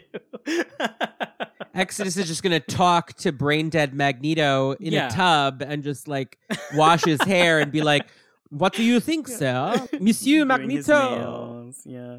He grows him a beard, which I think is quite charming. I shall trim your beard. What if we did a beard. beard, Eric? Le barbe. Yeah, so uh, Colossus leaves with Magneto, and the next issue is X Men 25, where the world governments are like, this is not good.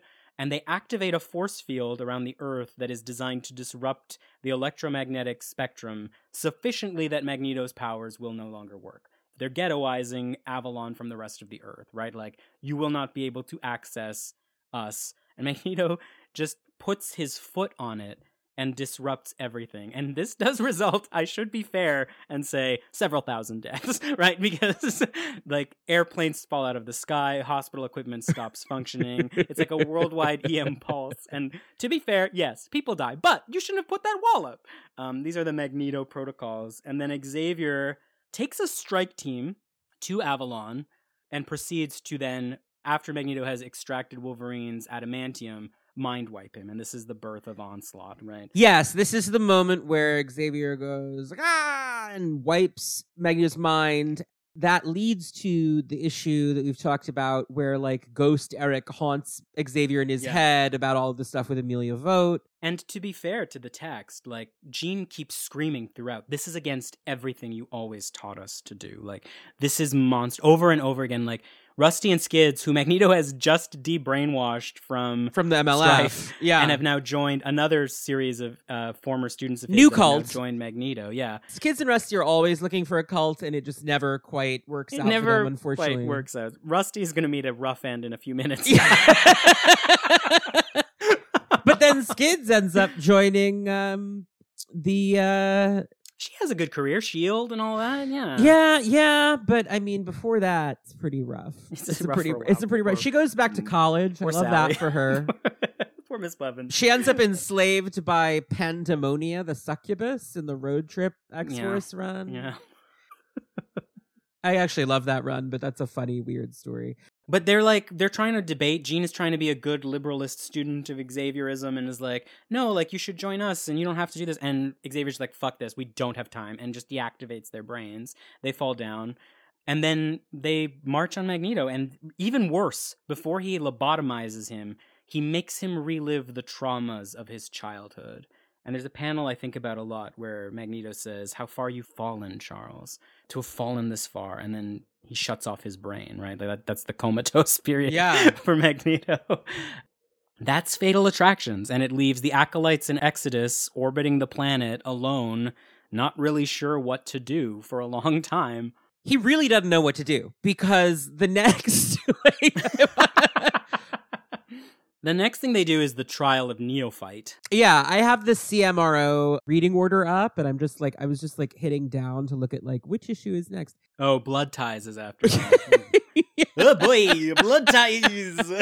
So- First, yeah, they have the trial of Neophyte, who betrayed the acolytes, the X Men. Yes. He's basically he has Kitty Pryde powers. Moira was being tortured by Fabian Cortez at Mont Saint Michel. and he overheard Fabian Cortez talking to Games Master about how he actually secretly did kill Magneto. For upstarts points. Yeah, and Neophyte betrays them to the X Men and say, helps them save Moira and everything. And this leads to hilariously, this leads to Exodus fully outing Fabian Cortez in front of the other acolytes, and they try to beat the shit out of him. It's really good. Fabian Cortez is actually also diagnosed with legacy by Exodus in that moment. It just never comes to anything. Gets followed up on, yeah. But there is a moment where Exodus holds a trial for Neophyte as like an attempt to gain control over the the acolytes and then realizes that he cannot and this is a moment of like colossus being like oh shit like what am i stuck with now it's like his defense attorney versus amelia voght dressed as a nun he realizes he can't kill this like kid in front Right. of the uh, the acolytes and he sends him home blood ties super messy like fabian steals luna crystal starts freaking out it's really a Quicksilver and Crystal story, and I don't Yeah. um uh care.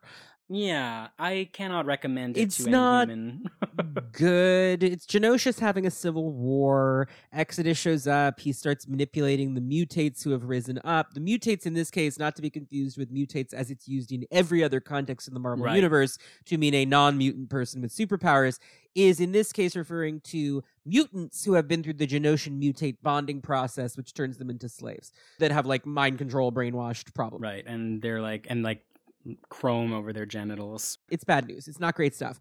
But they have been liberated after the events of Extinction Agenda back at the beginning of the 90s. So there's a civil war raging in Genosha, and Fabian Cortez is is out there and he's trying to get everybody agitated to make things worse and get more power.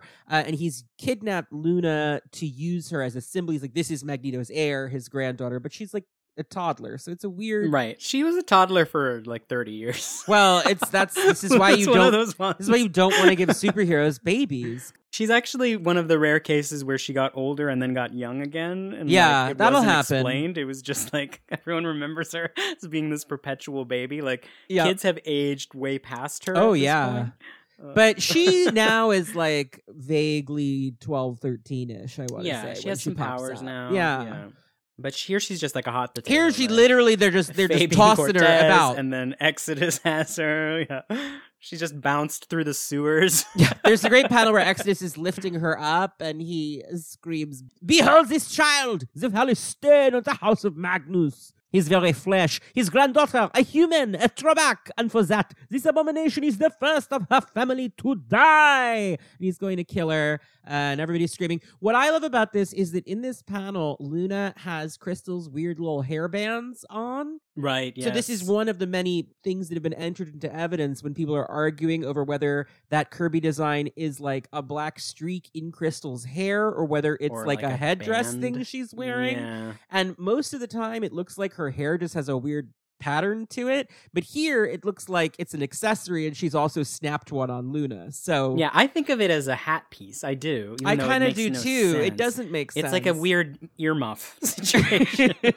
yeah, it must clip to the ears and then band out in front. Yeah. Yeah, the m- main thing about blood ties is it establishes pretty clearly Exodus's hatred of Quicksilver and particularly Wanda, which will carry for years. Yes. Like if you think the pretender thing is out of nowhere, That's he no. hates Wanda. He fucking hates her, and it makes sense as soon as you think about it, right? if you're like, I want to be Magneto's son, and his actual children are fucking flops. That's basically his whole vibe. exactly, yeah. Like, how dare you? He's like, I'm an Omega level telekinetic, Yeah. and I'm immortal, and I have this cool pink. Why doesn't Daddy love on. me? Why Yeah, doesn't Daddy love me?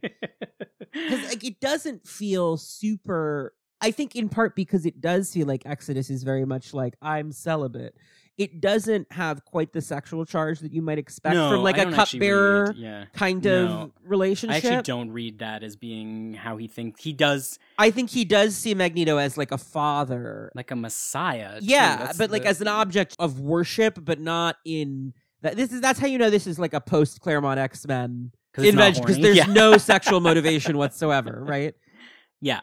What you need to take out of Blood Ties, besides that, like the, his disdain for the Maximoffs, is well, first of all, he's got too many fucking powers. There's a great bit where Rogue tries to absorb his powers, but he has too many powers, Yeah. so she can only take away like one or two of them. And I'm a little annoyed by a very recent tendency, which has been to add some. Like, I saw there's this kind of like you've called it wiki creep thing. Yeah. There's a line in his Wikipedia where it says he has confidence based powers.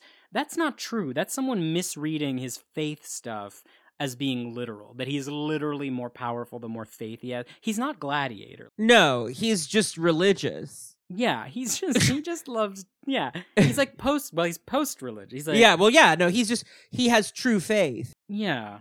I actually I respond to this character because I also feel like well, what happens when your faith collapses but the architecture of your brain is still entire? When you're like, I need a god, but I don't believe in God. What do I do? Exactly. and like your entire vocabulary is and you're like everything about the way you structure thought is informed by this. I have seen like recent like discourse happening about these like Last Supper covers and like the Pietà cover of like Magneto, like as a Jewish character being Oh, contextualized into this. I was stuff. wondering if people were going to do that with the Last Supper one. Look, nobody's a monolith. People can feel however they want to feel about it. I think those are some of the most famous images in Western art. I think particularly that the Pietà at this point is also just comics language because you see it with not Like quite so literally, but you see the yeah. George Perez Crisis on Infinite Earths or the cover with Dark Phoenix. Like it's that thing of like Yeah. someone's dead and I'm holding them is comics language at this point. I mean, I don't get to have an opinion because I'm not Jewish, but Right. I do think that like it's funny to think of Michelangelo and Da Vinci, these two homosexuals, as like they're not really Christian artists. Is what's interesting to me about Well, right. like what's funny about it to me is like that is what Exodus does to Magneto. He takes this person and like puts and them in this Christianizes him. Yeah. that doesn't really make sense and doesn't really fit. Like the incongruity is generative for Exodus's story. He kind of is stuck in space like rotorless, and then the Age of Apocalypse hits. Yeah, I feel like now might be a good time to do the Cerebro character file Sure. so that we can just zip through everything. There's not honestly a ton to this character. It's again more of a vibe. So why don't I take you through his publication history from Fatal Attractions up through the present in Inferno on Krakoa. Then we will come back for more with Dr. Anthony Oliveira. Hey, Hey, I know. Well, you know I call you doctor when I want you to, you know, respond. Anyway, um we'll be right back. X-Men, X-Men. Bennet du Paris, known almost exclusively by the mutant name Exodus, is an enduring X Men villain with surprisingly few X Men stories. Created by Scott Lobdell and Joe Quesada, Exodus debuts as Magneto's striking new second in command in the 1993 franchise wide event Fatal Attractions, which features Magneto's return to publication after his apparent death at the end of Chris Claremont's 16 year run. Exodus's strong visual design and dramatic personality made the character a breakout hit, especially after the Avengers crossover Blood Ties immediately followed Fatal Attractions, and he's popped up here and there throughout the history of the X Men, typically as leader of the Acolytes. In the last few years, he has taken on new prominence as part of the Quiet Council of Krakoa. Exodus debuts in 1993's X Factor 92, the first chapter of Fatal Attractions. In this first appearance, he just floats around looking cool, seems to think about talking to X Factor, and then zooms away. It's pretty funny. In the second chapter of the event, over in X Force, we learn that he's Magneto's mysterious new envoy, sent to shepherd mutants to the space station Avalon to create a mutant paradise away from humans on Earth. Magneto longs to prove that Charles Xavier's dream is dead, so he targets Xavier's former New Mutants class, also wants his own students, first. Exodus approaches X Force, but invites only Cannonball and Sunspot to Avalon, battling the team with his powerful telekinesis and telepathy until Sam agrees to come, provided the other New Mutants on the team be allowed to join him, even if they weren't Xavier or Magneto's students. This includes Richter, Boom Boom, Rusty Collins, and Skids, the latter two of whom have been brainwashed by Strife of the Mutant Liberation Front. On Avalon, Magneto is able to use his powers to break the physical brainwashing and restore Rusty and Skids to normal. But when X Force attacks Exodus to escape, Rusty and Skids decide to remain on Avalon where they believe they'll be safer. It's immediately clear from his demeanor and manner of speech that Exodus is not from around these parts, but it'll take years for us to get any kind of backstory explicated for him. He worships Magneto as a god and has a religious fervor about the new country of Avalon. He also has spooky text bubbles, usually with a pink outline, so that's fun. In Chapter 3 of the event, Uncanny X-Men 304, Exodus locates the acolytes who had followed Fabian Cortez after the apparent death of Magneto, and informs them it was Cortez who betrayed Magneto in the first place. The acolytes attempt to kill Cortez, but Exodus spares him, as Magneto wishes for him to live and suffer. The Acolytes go with Exodus to see Magneto, overjoyed to learn that he's alive, and meet up with him just as he's crashing a funeral at the Xavier School for Illyana Rasputina, who has recently died of the legacy virus. After a battle with the assembled heroes, the Acolytes depart when Colossus decides to join them. In X Men Unlimited number 2, Exodus approaches Toad's new Brotherhood of Evil Mutants as part of his recruitment drive for Avalon. He declares that only Fantasia, a new member who had never served Magneto, has been deemed worthy. When Pyro wonders what's wrong with him, Exodus explains he would have been eligible, except that he is tainted. The reader will later discover Pyro has contracted the legacy virus.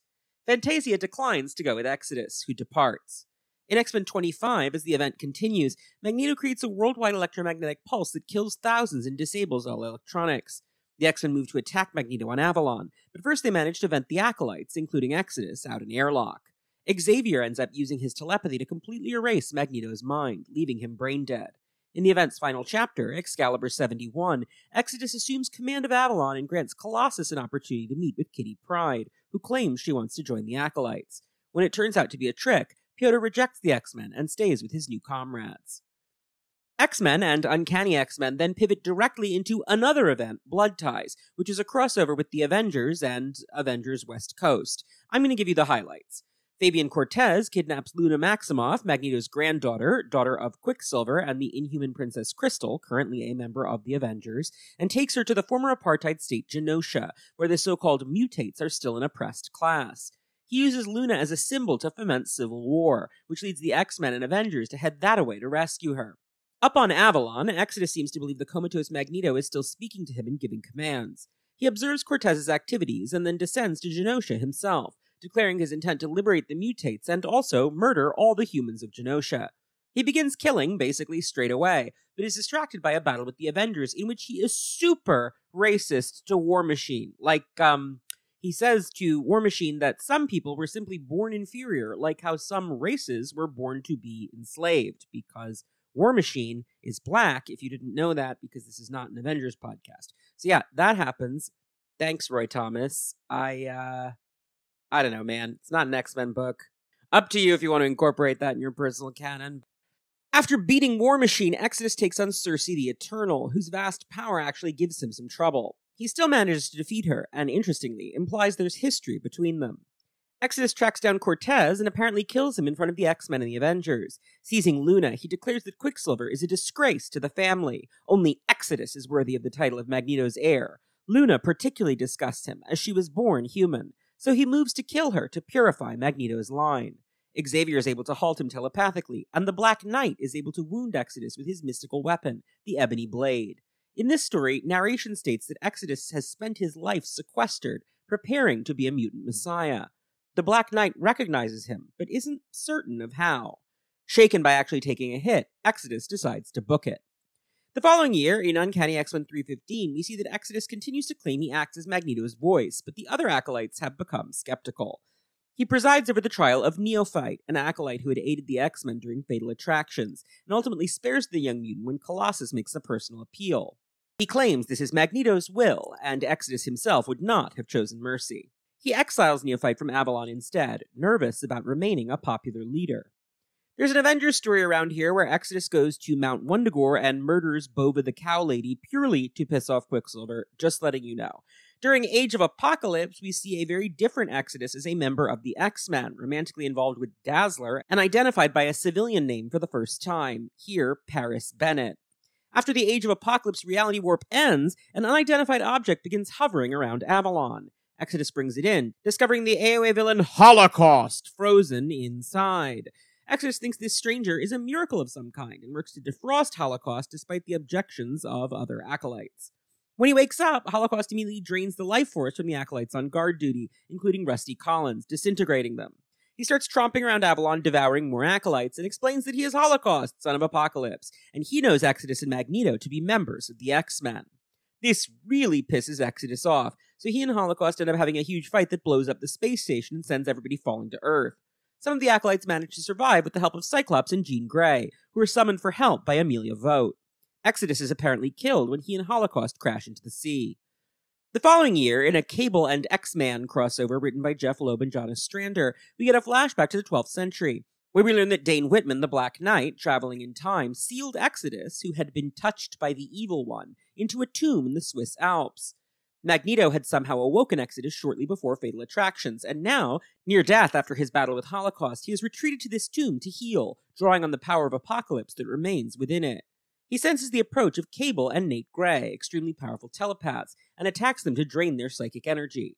Nate, a refugee from the dystopian age of Apocalypse reality warp, recognizes Exodus's facial markings as the handiwork of Apocalypse, and is so enraged that he manages to defeat Exodus and telekinetically seal him in the stone of the mountain.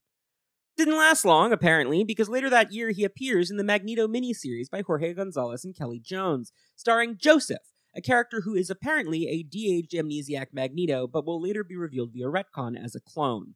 In this story, Exodus has brought the Acolytes together again and created a new home in Antarctica he calls New Avalon. He plans to launch it into space in a move that Amelia Voght believes will irreparably damage Earth's tectonic plates. Voght learns of Joseph and believes he is Magneto somehow reborn after his apparent death when Avalon fell. Exodus, meanwhile, declares Joseph a pretender. This leads to open conflict between Exodus and Voght on what to do about him. Cortez, who got better, is playing them both and coaching Joseph to help him act the part of Magneto. Fighting, fighting, fighting, don't worry about it, none of this matters. Eventually, Joseph proves there is something of the real Magneto in him, and Exodus cedes leadership of the Acolytes to him. While all this Joseph stuff is happening, a one shot by Ben Raab Jim Cheung called Black Knight Exodus finally explains what the hell is up with this guy. Bennet du Paris was born in 12th century France with a strangely red pink complexion that made him a social outcast. Confident in his own power and ability despite this, he joined the Crusades, where his closest battlefield companion was Eobar Garrington, the Black Knight. They're pretty clearly lovers, in my opinion, but because it's the 12th century in the story and 1996 in reality, they are officially presented as very good friends. After a siege of Jerusalem, Bennet and Eobar set off in search of the fabled Tower of Power in the city of Akkaba. Bennet is perturbed when Eobar starts acting strangely, because he's been semi possessed by the time traveling soul of Dane Whitman. Dane's love interest, Sersi the Eternal, physically time travels herself, and her presence causes further strife between Bennet and Eobar. Bennet thinks Sersi's sorcery might be useful, but Eobar's faith will not allow him to employ witchcraft. Things get so bad, the two men clash physically, and Bennet stalks off on his own to find the tower in the desert. He nearly dies in the attempt, but hears the voice of Apocalypse, who awakens his mutant powers with a series of tests and transforms him into Exodus. As a final test, Apocalypse demands that Exodus fight Eobar in a duel to the death, and Exodus, invigorated by new purpose and mad with new power, is at first eager to do so. Eobar eventually manages to reach the human part of Bennet that still loves him, or, uh, still is independent or whatever. Look, read the comic yourself and draw your own conclusions. Exodus realizes he's become Apocalypse's slave and attacks his new master, who quickly defeats him. Sersi and Eobar slash Dane discover the tomb in the Alps six months later, determining that Apocalypse has put Exodus in a deep sleep and cursed him so that he cannot leave the tomb. Eobar's brother knights agree they will stand guard over Exodus's tomb forever for some reason. Anyway, 800 years later, and a year later in real life, Exodus and the Acolytes attack Mount Wundagore again in the Quicksilver solo series in a crossover event called the Siege of Wundagore. And I'm sorry, I just don't care. It's all about killing Luna again, and also an attempt to unlock the power of Isotope E, a creation of the High Evolutionary. Do not worry about this. There is a good bit of continuity here where Pyro is working for Exodus because Exodus has promised him a cure for the legacy virus. But Exodus is lying, obviously, because at this point there is no cure, and he sees mutants with legacy as impure. He plans to execute Pyro once he completes his tasks. Eventually, Exodus teams up with the good guys to fight the High Evolutionary, but he ends up battling the Black Knight and learning it was Dane he fought way back in that whole story with Eobar. The Black Knight is confusing, don't sweat this too much. Dane pops Exodus back in his Swiss tomb for a more sleepy time. He's broken out again, apparently, in time for the 1999 Uncanny X Men Annual by Ben Raab and Anthony Williams, which is an extremely weird little story. Exodus has decided to try the human mutant unity thing for some reason, so he disguises himself as Magneto, seizes control of the Acolytes again, and takes over Genosha. He actually creates peace on the island for once, and the X Men decide to go check out what the hell is going on. It turns out their ally Forge has been kidnapped by Exodus and forced to boost his powers with technology, keeping all the Genoshans docile through enhanced telepathy. Wolverine frees Forge, and with the machines destroyed, the country again erupts in civil war. The political change of heart apparently didn't last because five years later, Chuck Austin brings Exodus back for a brief arc as the leader of a new Brotherhood of Evil Mutants. Betrayed by two of his recruits, Juggernaut and Nocturne, he ends up sucked into the black hole inside Zorn's head. Do not worry about it. Apparently, he winds up in Mojo World, but we never find out what happened, and it does not matter. After the 2005 decimation, in which all but about 200 mutants worldwide are depowered by the Scarlet Witch, Exodus is one of the few to retain his powers. He returns to prominence under new writer Mike Carey in 2007, assembling a new team of acolytes from other mutants who retain their powers, including Frenzy, Tempo, and Random. Attacking a shield helicarrier, Exodus repurposes its technology to create a mutant detecting device, and is devastated to see that there are no mutant children being born. Not a single mutant has manifested since M Day. Despairing, he travels to Antarctica, where he reluctantly forges an alliance with Mr. Sinister. Sinister has learned from the diaries of the deceased precognitive mutant Destiny that a new mutant baby is about to be born, a messiah who will be the key to the future of the species. To keep this knowledge from the X Men, Exodus and the Acolytes start hunting down and killing other precognitive mutants. Exodus personally goes to kill the X Men student Blindfold, but finds she has apparently already died by suicide. Sinister also wants to seize the diaries themselves, but Exodus fails to locate them, and they end up destroyed. This leads into the franchise wide event Messiah Complex, in which various forces battle for control of the mutant Messiah, a baby girl who will eventually be named Hope Summers. Exodus and his acolytes merge with Mr. Sinister's Marauders to fight the X Men, first in Antarctica and then again in a climactic battle on Muir Island, where Exodus suffers a humiliating defeat at the hands of Emma Frost and, especially, her student Soraya Qadir, aka Dust. The X Men manage to send the baby into the future with Cable, but a traitor among them, Lucas Bishop, tries to kill her with a gunshot, accidentally hitting Charles Xavier in the skull instead. Xavier is apparently killed, and the X Men are left reeling as his body disappears with the Acolytes. Carey's adjectiveless X Men is here retitled X Men Legacy and becomes a book focused on Charles Xavier. We learn that Exodus used Tempo's time powers to snatch Xavier's body, and that the professor is still alive. His mind has been nearly destroyed by the bullet, so Exodus absorbs his memories and begins rebuilding his brain telekinetically. When the comatose Xavier subconsciously refuses to accept his memories back, Exodus turns to Magneto, once his savior, but now a figure of his disgust after being depowered in the decimation. Magneto helps rouse Xavier over the strenuous objections of Frenzy, who Magneto takes down with a laser to the eye to protect Charles. Enraged, Exodus intends to execute Magneto for the apparent death of Frenzy, but Charles awakens and battles Exodus on the astral plane. After a lengthy conflict in which Xavier is forced to accept and reintegrate some of his most traumatic memories, Exodus asks him to become the new leader of the Acolytes. Refusing to lead anyone anymore, Xavier rejects the offer and departs. The following year, as Carey begins to bring his Xavier arc to a close, Charles returns to visit the Acolytes after he's fully restored his mind. Turning Exodus's earlier methods back on him, Charles shows Exodus the futility of continuing to fight for mutant supremacy in a world where mutants are nearly extinct. Exodus decides to disband the Acolytes and departs on a pilgrimage to parts unknown. Three years later, under new writer Christos Gage, Exodus approaches the X Men in the wake of the schism between Cyclops and Wolverine. He's agitated that the decimated mutant race is not sticking together, and believes the X Men who left Utopia must return to it. He's also upset to discover that Frenzy, who got better, has become one of the X Men in his absence. Reading Rogue's memories, Exodus decides Cyclops actually was at fault for the schism, so decides to kill Cyclops to bring the X Men back together in unity. It's the teenagers of Utopia, including Hope Summers, who aged up in the future, who provide the backup necessary to defeat him. Exodus is taken with Hope and longs to serve her, but for now he's placed in the brig on Utopia. Not long afterward, Utopia is destroyed during Avengers vs. X Men, and Exodus escapes. Four years later, he shows up again for Inhumans vs. X Men era stuff under writer Cullen Bunn, which we are going to skip through as quickly as possible. Exodus is upset about Mpox and suspicious of a corporation that's promising mutants they'll be kept safely in suspended animation until a cure can be found. He turns the sleeping mutants into sleeper agents and tries to convince Magneto to use them as an army, but Magneto, who's currently leading an X Men team, is not interested. He puts Exodus into suspended animation for some future plan, but that doesn't go anywhere because IVX happens.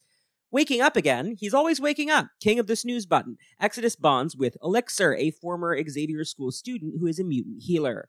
When he senses Magneto near death, he teleports Elixir to him and saves his life, then teleports away. Exodus and Elixir later prove critical to curing the global mother vine infection created by Bastion, which I promise you do not need to worry about. He then joins Magneto's new Brotherhood of Evil Mutants, which doesn't do anything because of the 2019 soft reboot House of X and Powers of X by writer Jonathan Hickman, in which Exodus is one of countless mutants to become a citizen of the new mutant sovereign nation on the living island Krakoa. Exodus is one of many villainous characters who accept amnesty in exchange for becoming Krakoan and following the laws of the new state, and is named to the ruling Quiet Council as part of the Winter Table, representing the interests of former villains. While he's been in plenty of scenes as part of the Council, Exodus hasn't really done very much in this era yet besides foment hatred of Wanda Maximoff, indoctrinating Krakoan children to view her as the wicked pretender, a boogeyman figure. but with writer Kieron Gillen about to launch Immortal X Men, a new ongoing title focused on the Quiet Council. No doubt Exodus will be making proclamations from the heavens once more soon enough. X Men, X Men. And we're back. Hey. Hope you enjoyed that accounting of the Exodus. Tony, how are you doing? I'm good. I'm drinking. What are you drinking? I'm actually just drinking a soda at the moment, but I Oh, I'm the only tanked one. no, I took an edible before we started. nice. so So uh, after Age of Apocalypse, this guy Holocaust, who is Right. so funny. I had this action figure. Me too. He's a great design. The name The name is unfortunate. the main thing. Yeah, they tried to make it work forever because like Chris Claremont really kind of liked. He wanted to name wasn't Cannonball. Cannonball called was Holocaust? almost called Holocaust. Here's the thing in the sense of a nuclear Holocaust, that word was still used really frequently by the 80s. But by the 90s, when you say Holocaust, we're really like the Cold War is over mostly. We're Yeah. really just talking about the Shoah uh, when we talk about the Holocaust. So when you have a villain show up like, I am Holocaust, it's like, are Yeah. you? Why? They tried to change it. He tried to be Nemesis, Nemesis. for a while, and now he's genocide, which is not Not better. It is a little better.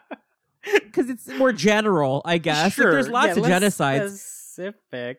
Yeah. But also he's 15 in the current continuity, which actually genocide is a very 15-year-old code name. Yeah, but also like let's not worry about that Rick Remender character because I am not. do we are we is, will we ever see his like again? Like I I hope I think he's off somewhere with the Apocalypse twins and we don't have to worry about it. Yeah. Well, Luminous has a tendency. Luminous popped up though, so you're right. I can't. I shouldn't count them out. I know you don't talk about the Age of Apocalypse in general, but Exodus is a character in it. No, that's worth. It's worth it's mentioning. very funny because he seems to be dating Dazzler. Which is dating Dazzler, which is very funny. if dating Polaris is gay, dating Dazzler is like full. What was that Greek word you just used? Kinaidos. No, dating Dazzler is like poppered up gay downstairs. yeah, in a he- sling. yeah, again, gooning out at the bathhouse. Yeah, like Bette Midler. Dating Dazzler is like for- ahegao gay. like like there's yeah. yeah. Uh, Um he also notably tries to take a cigarette from her because it's gonna make her breath stink, and she's like, "As if you're gonna make out with me," Which is great. Uh, he's also not pink. He is just a generic white guy, Regular in the Age guy. Apocalypse. and he's uh, one of the X-Men in this version. He's one of the X Men. He is clearly freshly defrosted. He has no idea what his powers are. Magneto's like, "You can teleport, you know," and he's like, "I can, sure," and then he he does. Yeah, he's endearing. This is the first time his real name is used, although they clearly hadn't decided what his name was yet. They keep calling him Paris Bennett. Yeah, yeah, which is also super gay. Yeah, it is, especially because there was an American Idol contestant named Paris Bennett at one point. Really? She was good. She didn't get that far, as I recall. But I remember when Paris Bennett was on American Idol, I was just like, Exodus. Did she have the epaulets? No, she was the- just like she was this like very cute black teenage girl. She looked nothing like the louche like pink French homosexual that I was expecting. But Paris Bennett is a good that's a good like really bullshitty Selene Gallio type alias to just like throw together on a Paris fake Bennett. document. Yeah, But he could have just been Bennett Paris. yeah. Paris Bennett is like a mid-season Gossip Girl villain. Yes. where they last for like three episodes, Right. Poppy Lifton kills them. Right. like that's yeah. Remember Poppy Lifton? Who could forget? Wasn't she dating the guy who ended up being a cannibal, Armie Hammer? Wasn't Armie Hammer dating Poppy? we can't we can't go to a place of Armie Hammer cannibalism on this podcast right now. we can't. Anyway, the Age of Apocalypse comes and goes, but there are four survivors of it. Right. There are a couple people from the AOA who managed to survive the reality warp and make it through to uh, 616. They are Nate Gray, the X Man, the Dark Beast, Sugar Man, who you don't have for to worry some about. reason.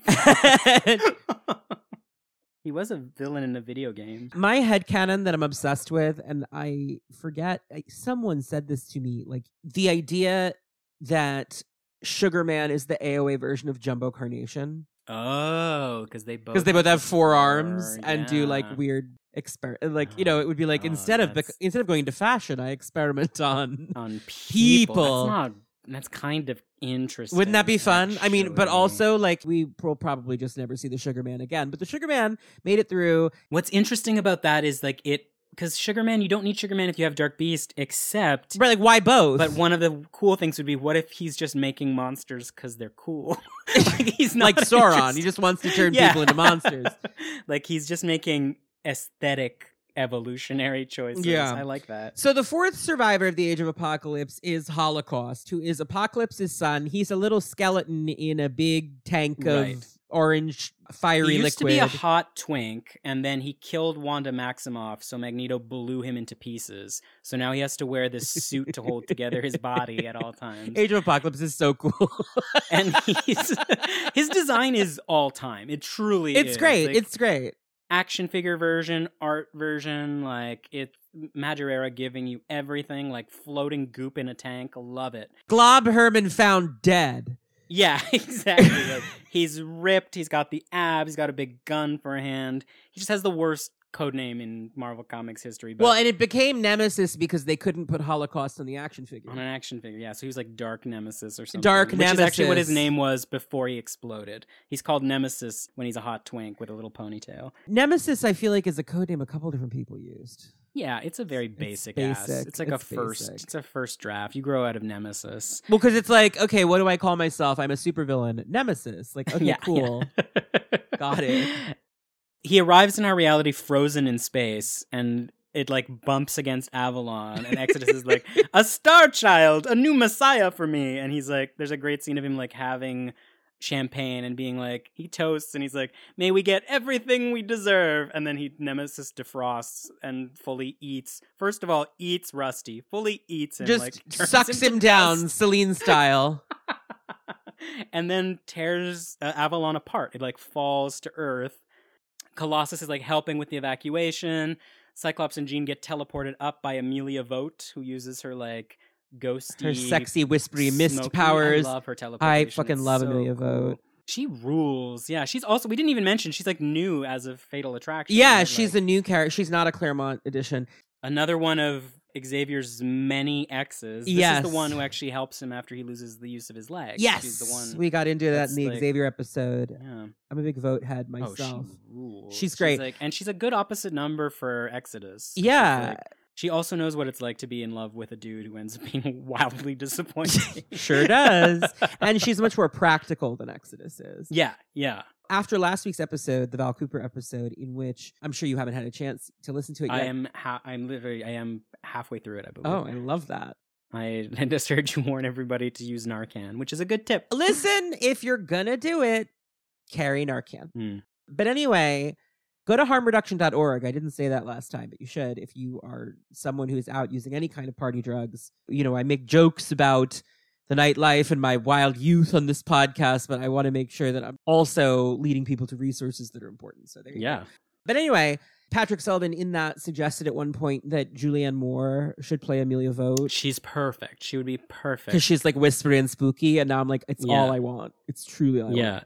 She deserves to be as famous as like Moira and I mean Gab- Gabrielle Haller is not really Gabrielle is difficult. she's so fixed in time that it's like Yeah, they have to kind of like shuffle her off. but she is a good third of the group. Like I like the idea of one. I kind of like the idea of like a Moira who was actually a, Mo- a version of Moira who's like actually let's try it Magneto's way for a bit. Yeah, which is one of the which is one of the past lives now of Moira X, but Amelia served that purpose before that and was really good. I like how she's popped up in Sword. I liked when Abigail Brand sent her to supervise the war crimes because that's something that Amelia's good at. I wrote her into a scene, but I, I write too many scenes and it had to. Get Oh, in in the uh, Last Annihilation, Yeah, that would have been yeah. fun. and a Unuscione was in it. I was gonna say so. This moment where Avalon's collapsing is also Unuscione's big moment because yes. she uses her psionic exoskeleton. She's like armor, but cooler, in my opinion. Sorry. She also sometimes has psionic powers. Yeah, but yeah, well, it's a psionic exoskeleton, but it's like a force field. but it lets her like she can do, a psychic, stuff knife sometimes. thing, Yeah, exactly. like yeah. Betsy. But she also, it's just sort of like an electrical wicker man that surrounds her, which I think is cool. you always call her Unus's daughter, but I always read her as his sister. I It's read never Unus been as super- established, yeah. but it depends how old you think of Unus. he has to be. He would have to be so old that part of me, and I also Well, he's like, an old timey wrestler in that like outfit. Yeah. So uh, to me, But he's also so closety gay to me that like I loved was when you were Twitter- saying on Twitter that Carmela and Angelo should go back to Italy and he should come Yeah, out should to their totally that beloved from- pupazza. Like, it should totally be that scene from Unbreakable Kimmy Schmidt where it's just like two New Jersey Italians like and their Ugh. wizened grandmother. I think as the sliding times, the thing is like he was a '60s villain and then she was a '90s villain, so it made sense yeah, that she'd be a daughter. But with the sliding time scale and him now around, looking about the same age as he did in the '60s, and he did die a few times. He did die a few times, but uh, but honestly, I'd be fine with them being siblings, and then Radius, like her being like Aunt Carm to Radius. Yeah. I think that would be fun. uh, but this is not an Unus the Untouchable podcast, so we should Mm. probably move on. I just I remember that I just have always from childhood remembered that panel. This is why I think Unuscione is cool, and I've always said it Una Shone, like she's from Jersey, but. I've always found her cool because of this panel where she's stretching her exoskeleton out to like hold together. The escape pod is burning up, and she's like making Right. sure that it doesn't. Very like Jean Grey before she becomes the Phoenix. And Scott is going, "Come on, Unuscione, like do it!" Like he's like he's like harder, you know. And he's like really. Put- Yeah. She's like, "I'm doing it." Okay, it's a cool power feat kind of moment. This is the beginning of his cool relationship with the acolytes. Yeah, this is where frenzy gets sprung over him for the first time. Because he, he- when they crash land in the desert, he's the one that gets them home. Yeah, And she's like, "This is kind of hot. He's kind of hot." she's totally into yeah, it. she's like also like he's like six four or whatever. Like uh huh. I'm only eight inches taller than him. You know what I mean? Like, but anyway, Exodus and Holocaust are slugging it out all the way down. So that's the end of Avalon. That's the end of his weird space cult. And it also leads to his like depowerment where he becomes like this energy vampire trying to fight X-Man and Cable. he's so weakened that he kind of Selene's out a little bit and is Yeah, like, I mean, now if you now think about Apocalypse and Selene as both being in a coven together, the way that the externals have been reimagined by Tini Howard, you could say that perhaps the method that Apocalypse uses to create people like Exodus and Sinister is not dissimilar to what Splice into Selene Selene, does. yeah. Like maybe he observed her and was like, that seems useful. It is notable that I mean, this is not an original thought, but like it is very notable that his next creation, Mr. Sinister, is very clearly a Dracula, right? Yes, he's just a Like, Dracula. Yeah. He makes a vampire. Dracula man. Yeah. yeah, He's just a big gay Dracula. But Dracula's a Yeah. big gay Dracula. So it's, It's not true. you know, Bram Stoker was Bram Stoker Ugh. was a very like Exodus-y kind of guy. right? Like, tragic celibate gay guy. Yeah. exactly. Yeah. Super in love with this like magisterial actor who is clearly the basis for Dracula. Like, Mhm. um, all of, I mean, no, we don't need to rehearse how all the vampire stories are written by homosexuals. Yes. it's a real gay genre. So, you know, what are you going to do? But yeah, so that leads to a fight with X Man, Nate Gray. We'll probably get into that in a couple weeks. But Mm. Back in the Swiss Alps by his, by his tomb. in his little tomb house, Exodus becomes more powerful because he's absorbing Nate's telepathic attacks. But then Nate recognizes the markings on his face, the ones that actually came from his boyfriend. right, Eobar Garrington. But I don't think that head, This writer knew that. And so he says that those are the marks of apocalypse. And he's so angry because he's from the age of apocalypse and yada yada that he overcomes Exodus and basically re-entombs him within the mountain or Right. whatever. Um, and this basically brings an end to the 90s and also for a fair bit Exodus's relevance. Like- yeah, there's that um when is the Magneto series? There's like a Magneto solo about Joseph. Oh yeah, he's very involved in all of the He's all up in that and here's the bottom line, it doesn't matter because Joseph doesn't matter. Sure. Joseph is a true Dwy in the history of the X Men. Yeah. And I'm not saying that to be rude. like I thought he was. I think he's an interesting character, but whenever they bring him back, they're like, I guess he's evil now. Like who cares? Like they're not. It's not thoughtful because the Yeah. original plot, which was clearly that he was Magneto, got tossed out. Like I don't know what the behind the scenes there is. They wanted him to be sexy anime Magneto with Yeah. the long flowing hair. And But like- then they decided, no, he's a clone. right. He got maddied, you know. Similarly, Astra has never Yes, reappeared. no, who gives a shit? The one time Astra reappeared, it was great. Was I forget which artist it was, but it was so it was such an honest mistake. It was the preview art went up, and it was a fight with the Imperial Guard, and I think it might have been um Jen who you worked with on uh, Last Oh. Annihilation. Yeah, So there was a preview page for something. Maybe it was Mr. and Mrs. X. I don't remember, but there was a scene with the Imperial Guard, and Astra. The other Astra is a member of the Imperial Guard, and clearly someone had sent the wrong reference Oh, because in the preview art, it's that Astra sitting with like Gladiator and Oracle and those people. Well, she gets around. In the finished comic, it was the Shi'ar Imperial Guard Astra. It was like someone clearly caught it. and Was like, wait, wait, wait, we sent the wrong image. Sorry, can you Yeah. redo that? she's kind of like an opposite number for Sage, where she was like a secret member. I've said that. I've said that they're Yeah. the same retcon, but Sage is a good retcon and Astra is a bad. Astra retcon. does not very additive. No. poor thing. um, but anyway, so the Magneto miniseries is about Joseph, who's this young version of Magneto that has arisen and is in love with Rogue and yada yada. We've talked about this in the Rogue episode. At the moment where she's most estranged from Gambit, Yes, right? Because like of the she's- she's trial found out his role in the mutant. Yes, exactly. So basically, Exodus and Voght are fighting over control of the acolytes, and Joseph shows up, and it's like, well, it's Magneto. Mm, right. Exodus is pissed because he thinks that it's not really. Like he's he's basically like this is a pretender. he uh But eventually Joseph like really impresses them all and they accept that he's really Magneto, but then it turns out he isn't really Magneto. So there's no point to this miniseries that we can just go, we can just move on. yeah. But that's the only other really like important thing that Exodus does in the 90s. He has an appearance in the Chuck Austin years, which is like truly a Dwy, where he's part of the Brotherhood that has Mammomax, the elephant Yep. there is no real. This is part of the Juggernaut arc where Juggernaut is bonding with that little kid. The yeah, the Squid, boy. Boy. This is a weird Yeah. one because he is just a again, he's just like a regular white guy. Like he's not just a generic magenta. But also, he's wearing like Mikhail Rasputin's outfit. Like he doesn't even look like himself. Yeah, he's had a D design. Yeah, I actually really wouldn't be surprised if someone drew Mikhail Rasputin by mistake because he looks like Mikhail Rasputin on Exodus. his epaulets go missing. He doesn't have any shoulder wings. He doesn't have them for a while, actually, until everyone's like, "That's the best thing about that guy." Right. Put those back. Slap those wings back on. yeah. He gets eaten by a Zorn at the end of this story, and it fully never gets Never explained. He just gets sucked into Zorn's head. The real Zorn, the second Zorn, actually, the brother of the.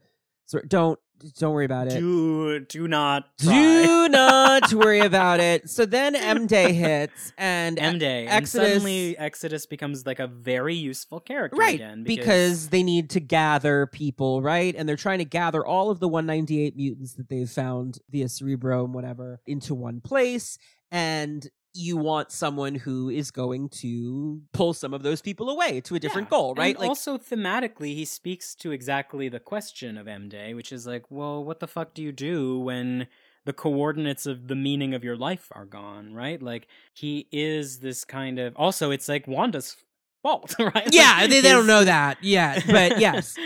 most of the acolytes have been depowered. So Exodus gathers together a bunch who he manages to locate who are still around. Frenzy and Tempo. I think, are the Frenzy, Tempo from the MLF, and Random from X Factor, 90s Mm. X Factor. And eventually, like Unuscione and Voght and other people kind of start popping back up. But he breaks into a shield helicarrier, trying to get a hold of technology he can use to create a cerebro of his own. Right.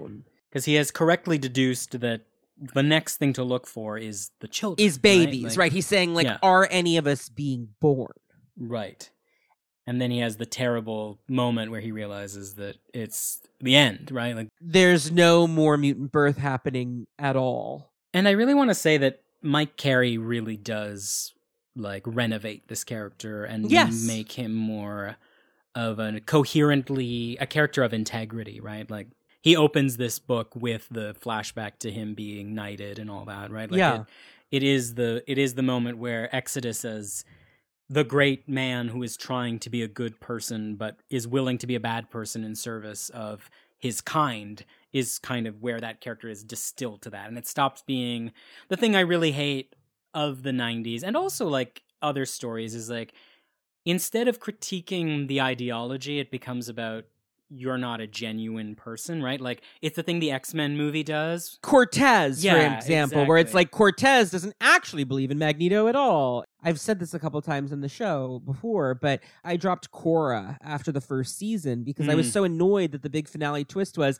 oh, this equalist movement that actually has a totally great point about a flaw in our culture that privileges certain people. This guy's a total fraud and doesn't believe any of it. It's the Stryfe MLF problem. yeah Is the real one in the 90s. They do it in the Statue of Liberty scene in the X Men too, where Wolverine is like, "This is bullshit because if you really believed in what you're saying, it would be you in the mutant machine, not Rogue." Right. And that really deflates the whole movie because it's like, what if you took him seriously? And I like that Mike Carey does take him seriously. He is dangerous. Yeah. He will kill people if he has to kill people. He doesn't really respect human life, but he truly believes in what he's doing and he truly does not hurt mutants unless he actually believes it is integral to the mission. And after the decimation, he is very aware there's only 198 of us. We cannot afford to lose a body. Right, he's furious whenever anyone like that's the thing that's interesting is because now there's this interesting conflict between the remaining mutants who are so few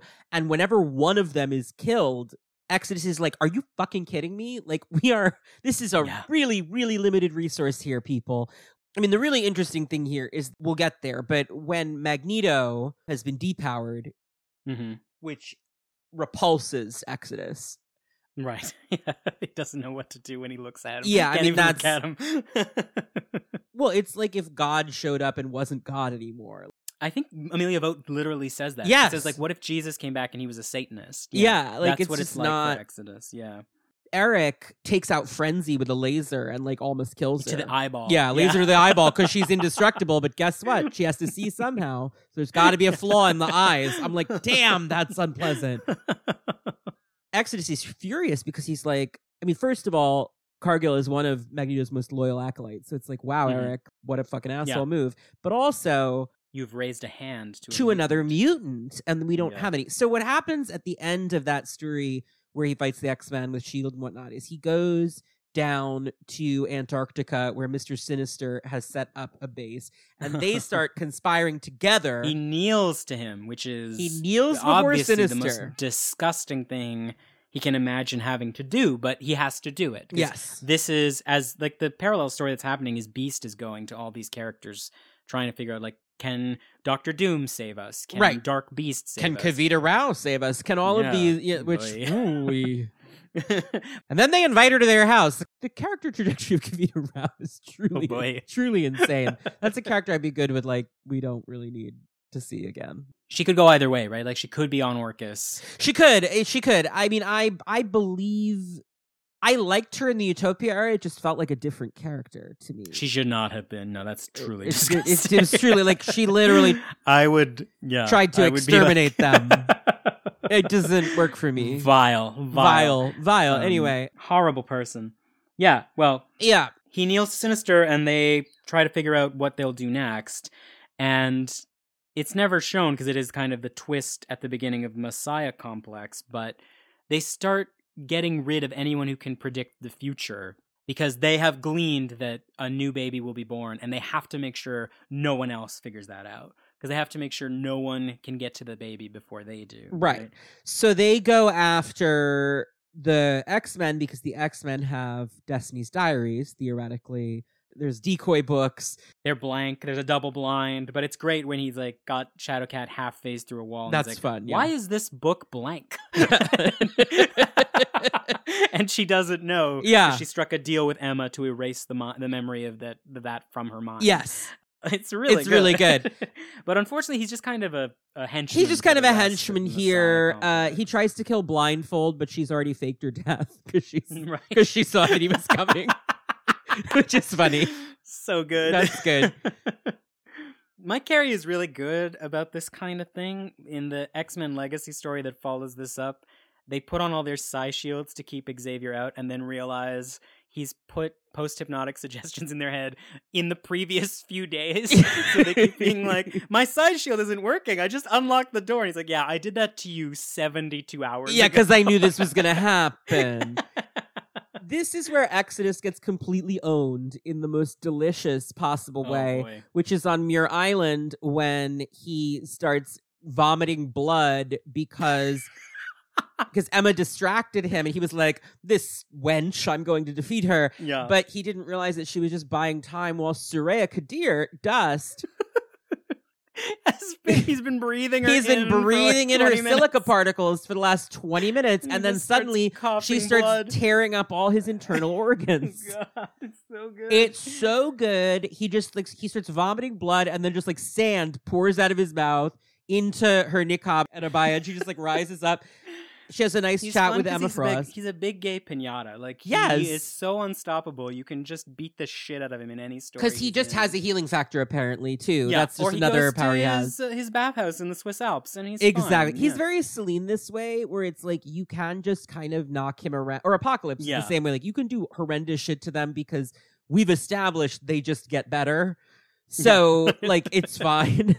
And it kind of becomes the problem of like how do you beat him up because he is so overpowered. Like there's Which a- is why this is such a great visceral scene of like the God. Muslim heroine rips up the Crusader's internal organs and makes him vomit up blood. I'm like, this is killer. This is so good. Messiah Complex ends with Bishop shooting Xavier in the head by accident while trying to kill Baby Hope. Oh, Um, yeah, we're not going to get into the Bishop at all. not great, Lucas. Not Go to the cable episode. and we'll get into it more whenever I get to a Bishop episode. The cable episode hurt my head so bad that I need a little bit of a break before I do another time traveler Mm. like that. He's not as messy. He's not as messy, thankfully. But that era that is era is real rough. Um, 2022 for sure. But so Xavier's head is pulped. Exodus sees that Xavier is dying, and he's like, "Well, he's our enemy, but there aren't that many mutants left, so we're going to save him." And he like stores him in his own mind for a minute. Yeah, he has tempo freeze time, and they bring the body away with them. And the X Men think that Xavier died, and the, the acolytes just stole the body. But actually, they take him to their little base where Omega Sentinel uses her life support systems to keep Charles alive, while Exodus tries to Doing brain rebuild his He's brain, his, like, basically. Yeah. telekinesis to. There is a kind of cool way that maybe all his powers are the same power. I was thinking about this, like, because he's he's very precise telekinetically.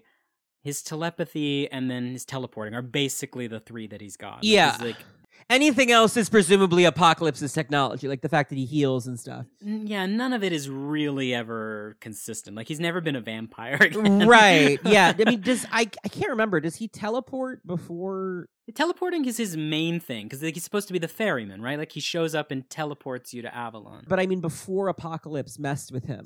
Did he teleport? Oh well, he has no power. That's the weird thing. is he that has no Apocalypse like awakens his mutant gene? Yeah, Yeah. He's like, yeah, he's like, he's latent in a lot of ways. yeah, really. Yeah. It's no, it's like Polaris in the '60s, where like something yeah, has to activate it.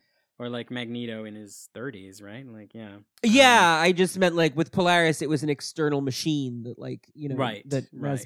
Used. Um, yeah. I realized that was confusing. I meant when Magneto Was was, in his 30s, in. The, right? No, I got what you meant. so he's fixing Xavier. This issue rules, by the way. This is Mike Carey's X Men Legacy. Ugh, this I love starts this. around I think two oh eight. It's really good. all the flashbacks are done by classic X-Men artists. So it's like John Romita Jr. doing the flashbacks as Xavier's brain is being rebuilt. Yeah, it's so cool, and it's great streamlining of Xavier's history, and also catching you up so that you understand it if you're a newer reader. It's really expertly done. And the crux of it is as he's doing this, Exodus is holding Xavier to account, right? Like this was Mike Carey's intention is like, how do we undo the monstrosity of deadly Genesis Right. and all that stuff? And it's Exodus showing him like if you so the the great thing he does is he flashes it's a flashback. I think it's a Greg Land flashback actually to um uh, Bolivar Trask, like X Men 14, like debating him on the stage as he unveils the Sentinels.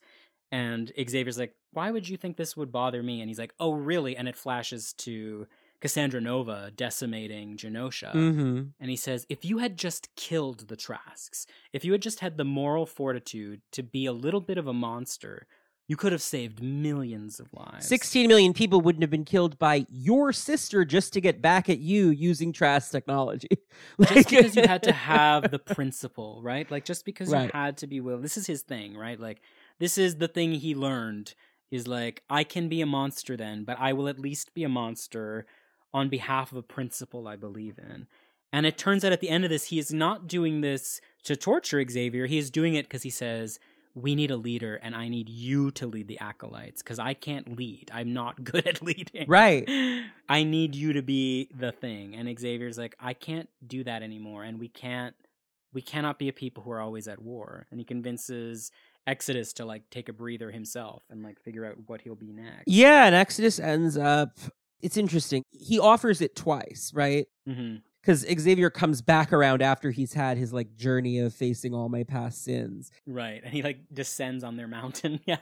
and there he ends up showing Exodus. It's like sort of a turnabout moment where he shows Exodus, look at all these acolytes that followed you who are dead now. hmm And he says it doesn't bother him, right? He's like, I will always be first in the lists, is what he says. Yeah. Dying is what he's.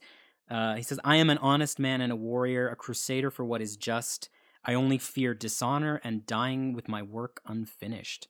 Jesus, like that's what I love about this character, and is what un- is unique about this. Like I know he's like a wet blanket for a lot of people, but like I like that there is someone on Krakoa who is truly trying to live on behalf of the, like he actually should be the one running their creepy CIA, right? Like because he actually is a person of integrity, just like not for himself, Right. I think that what's interesting here is that the realization he has is not I regret letting those people die, right? Which is like Xavier's big thing is like I have mistreated all these people. right. Exodus is like, no, that was all for the cause and I would do it all again. Yeah. But now the cause is dead, whether I like it or not. Right. The realization he has is there are only because after this, after a bunch of events that have now happened, there's like 170 of them, if we're being real. Right. He says to the acolytes as he tells them, like, you know what? You need to go do your own thing, and I'm gonna leave because I need a minute. He says, Mutant kind are not your race anymore. They need a different kind of protector now, a different kind of crusade. We must all of us consider what that might be. Strive to be the knights our lost tribes need, whatever that striving might cost us. And then he sets off on a pilgrimage, and that very easily could have been just like the end of that character Mhm. forever, honestly. hmm But I get that he's an appealingly powerful villain to bring back for stuff. So, of course, he comes Yeah. back. I don't. He has like three major arcs before the Krakoa stuff. Mhm. I feel like none of them. Matter? Well, the last one interests me a little. Like, okay, so there's the the legacy fight where he literally is mad that Cyclops is living on Utopia and Wolverine is running. the This one's just School. weird to me. It's like this is after Carey's left. It's just a beat him up. He does fight Yeah. Dust again, which is fun. What bothers me is Exodus is like, I can't believe you abandoned Cyclops and his military, whatever. He has the right of it. Then he reads all their minds and is like, wait, no, Cyclops is wrong. And it felt like one of the millions of times that they like told us Cyclops was wrong when actually, if you're reading the comic, Cyclops is right and Wolverine is full of shit, which Dust then explains to Rogue in this very issue. So it's a but like we're supposed to sort of accept Exodus's reading as like factual. I don't know. It's right. it's an yeah. odd. Story. It also, it also does you. It. This is where the idea of him having confidence powers came and went from. He also explicitly says he has a vow of celibacy here, which I like less. Yeah, no, I like it as an I like it as an implication. I think he's just a person who is damaged and like Because he's not part of an actual religious order. Like Yeah. he's just modeling himself. although he does mention that. it to Frenzy, which is funny because he's like because Frenzy's crushing on Cyclops still. Still, And of he's like, the simpler thing to do is just not think about these things.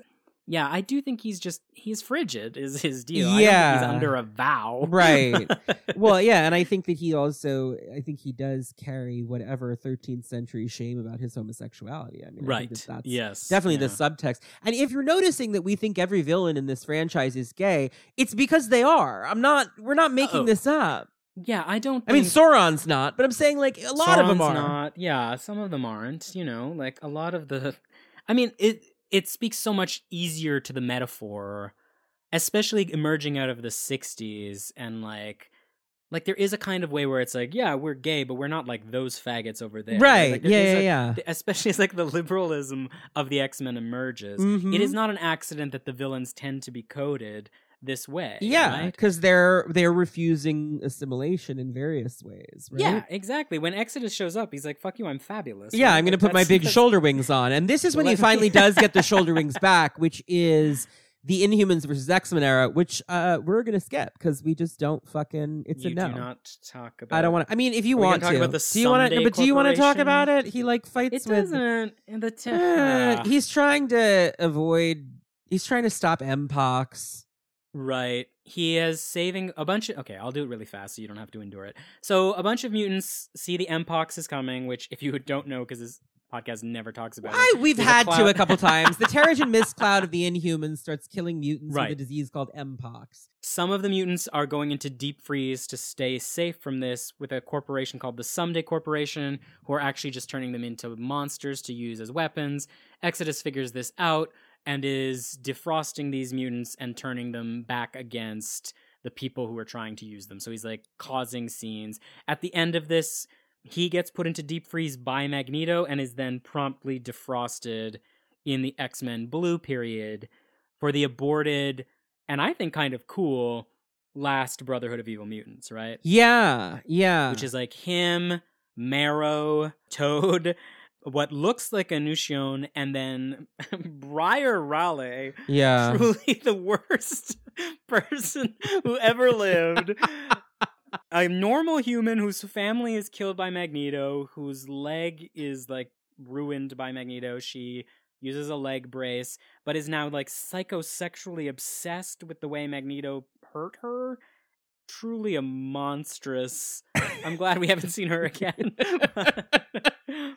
But she's on the team, just a human who's there. Then they have to deal with the Mother Vine crisis at one point. Yes. I mean, and this literally it's a weird moment where. Exodus and Elixir are like palling oh, around. Oh yeah, for Elixir's a while. on the team. Yeah. Elixir and Exodus are buddies now.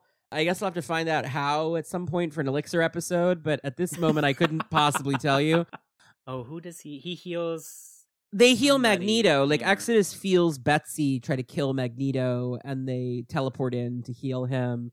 And then it's Elixir who can fix the Mother Vine stuff. So Exodus teleports him all over the earth to like cure the Mother Vine infections. Right, right, right, right, right, right, right. It does very much have a like Ganymede cupbearer kind of vibe here, but it's like now Exodus has a cupbearer. You know what I'm saying? oh, I maybe I missed that. That Foley kid is trouble. Oh, Wasn't he's he like working with Donald Pierce. he starts out as a purifier before he realizes Yeah, he's a that's mutant. right. Yeah, no, He's kind of the Sam story in earnest. I'm right? not a The- am not a huge Guthrie- fan personally. Yeah, I mean, he's interesting as like a he. I like him as like he's definitely that horrible first crush every gay boy gets. You know, like, sure. he's just a mon. Like I'm surprised that the. Well, you've probably done a Prodigy episode by now. Like the Prodigy of it. That's next week, actually. Oh, yeah. There's something. I, I'm surprised David and the David thing has never been made textual. Although Prodigy is so newly. Newly queer. Yeah, I mean, we'll see. I mean, I, might- that's weird to think about because it's all the way back to Young Avengers Volume Two. But then he wasn't in a lot of stuff before. yeah, then he hasn't really interacted with those kids in a while. Right. So I think Julian Keller is also that. But the funny thing is, like Julian Keller, not that bad a guy. uh Hellion? Yeah, Yeah, he's uh think history is starting to redeem. history is starting to He- vindicate. Julian Keller made some points. Julian Keller made some points about all of you assimilationist freaks. who love cops. Turns out a bus exploded. Turns out the Maybe bus you should've exploded. Maybe you should listen to that guy who thought that the FBI really didn't have our best interest at heart. Maybe those sentinels on the lawn are bad. Yeah. And that brings us up to Krakoa, where Exodus is now on Krakoa, just vibing. He tried to Yeah. start a cult with some kids. Uh, we haven't seen the end of Trial of Magneto yet. I do think that if Wanda didn't like mystically kill herself somehow, then Exodus is the logical culprit. I think we have established a motive for sure. yeah, but he Like, is now in the teasers for Immortal X Men, so I don't think he's going anywhere. So I don't Hmm. think that's going to be the resolution there. Exodus to me feels like a character who must have gotten screwed by COVID in some way because it feels like. You know, we know that there are a couple plots that had to get because they lost a whole bunch of issues every title. You Mm. know, like the Shinobi Shaw plot in Marauders very clearly doesn't come to full fruition. You know what I mean? There's a couple of stories like that. Exodus is one where I'm just like, everybody else on the council had something to do. So Yeah, I love him, but I would also love to hear why. Like he is a surprising pull for the council. like why he was chosen, right? Like, what is it Jonathan Hickman liked? Uh, like, he's great. I obviously I'm trying to make a case for why he's there, but I'm surprised that anyone else was interested in making that case.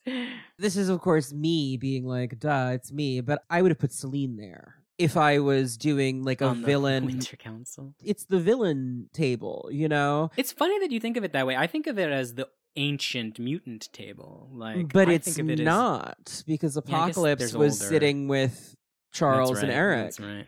It's just the what is, but like, what is? Is there an ideologically coherent way to hold that table together? You know, Exodus, Sinister, and Mystique. Right? Mystique. So not really. I mean, I guess they are all.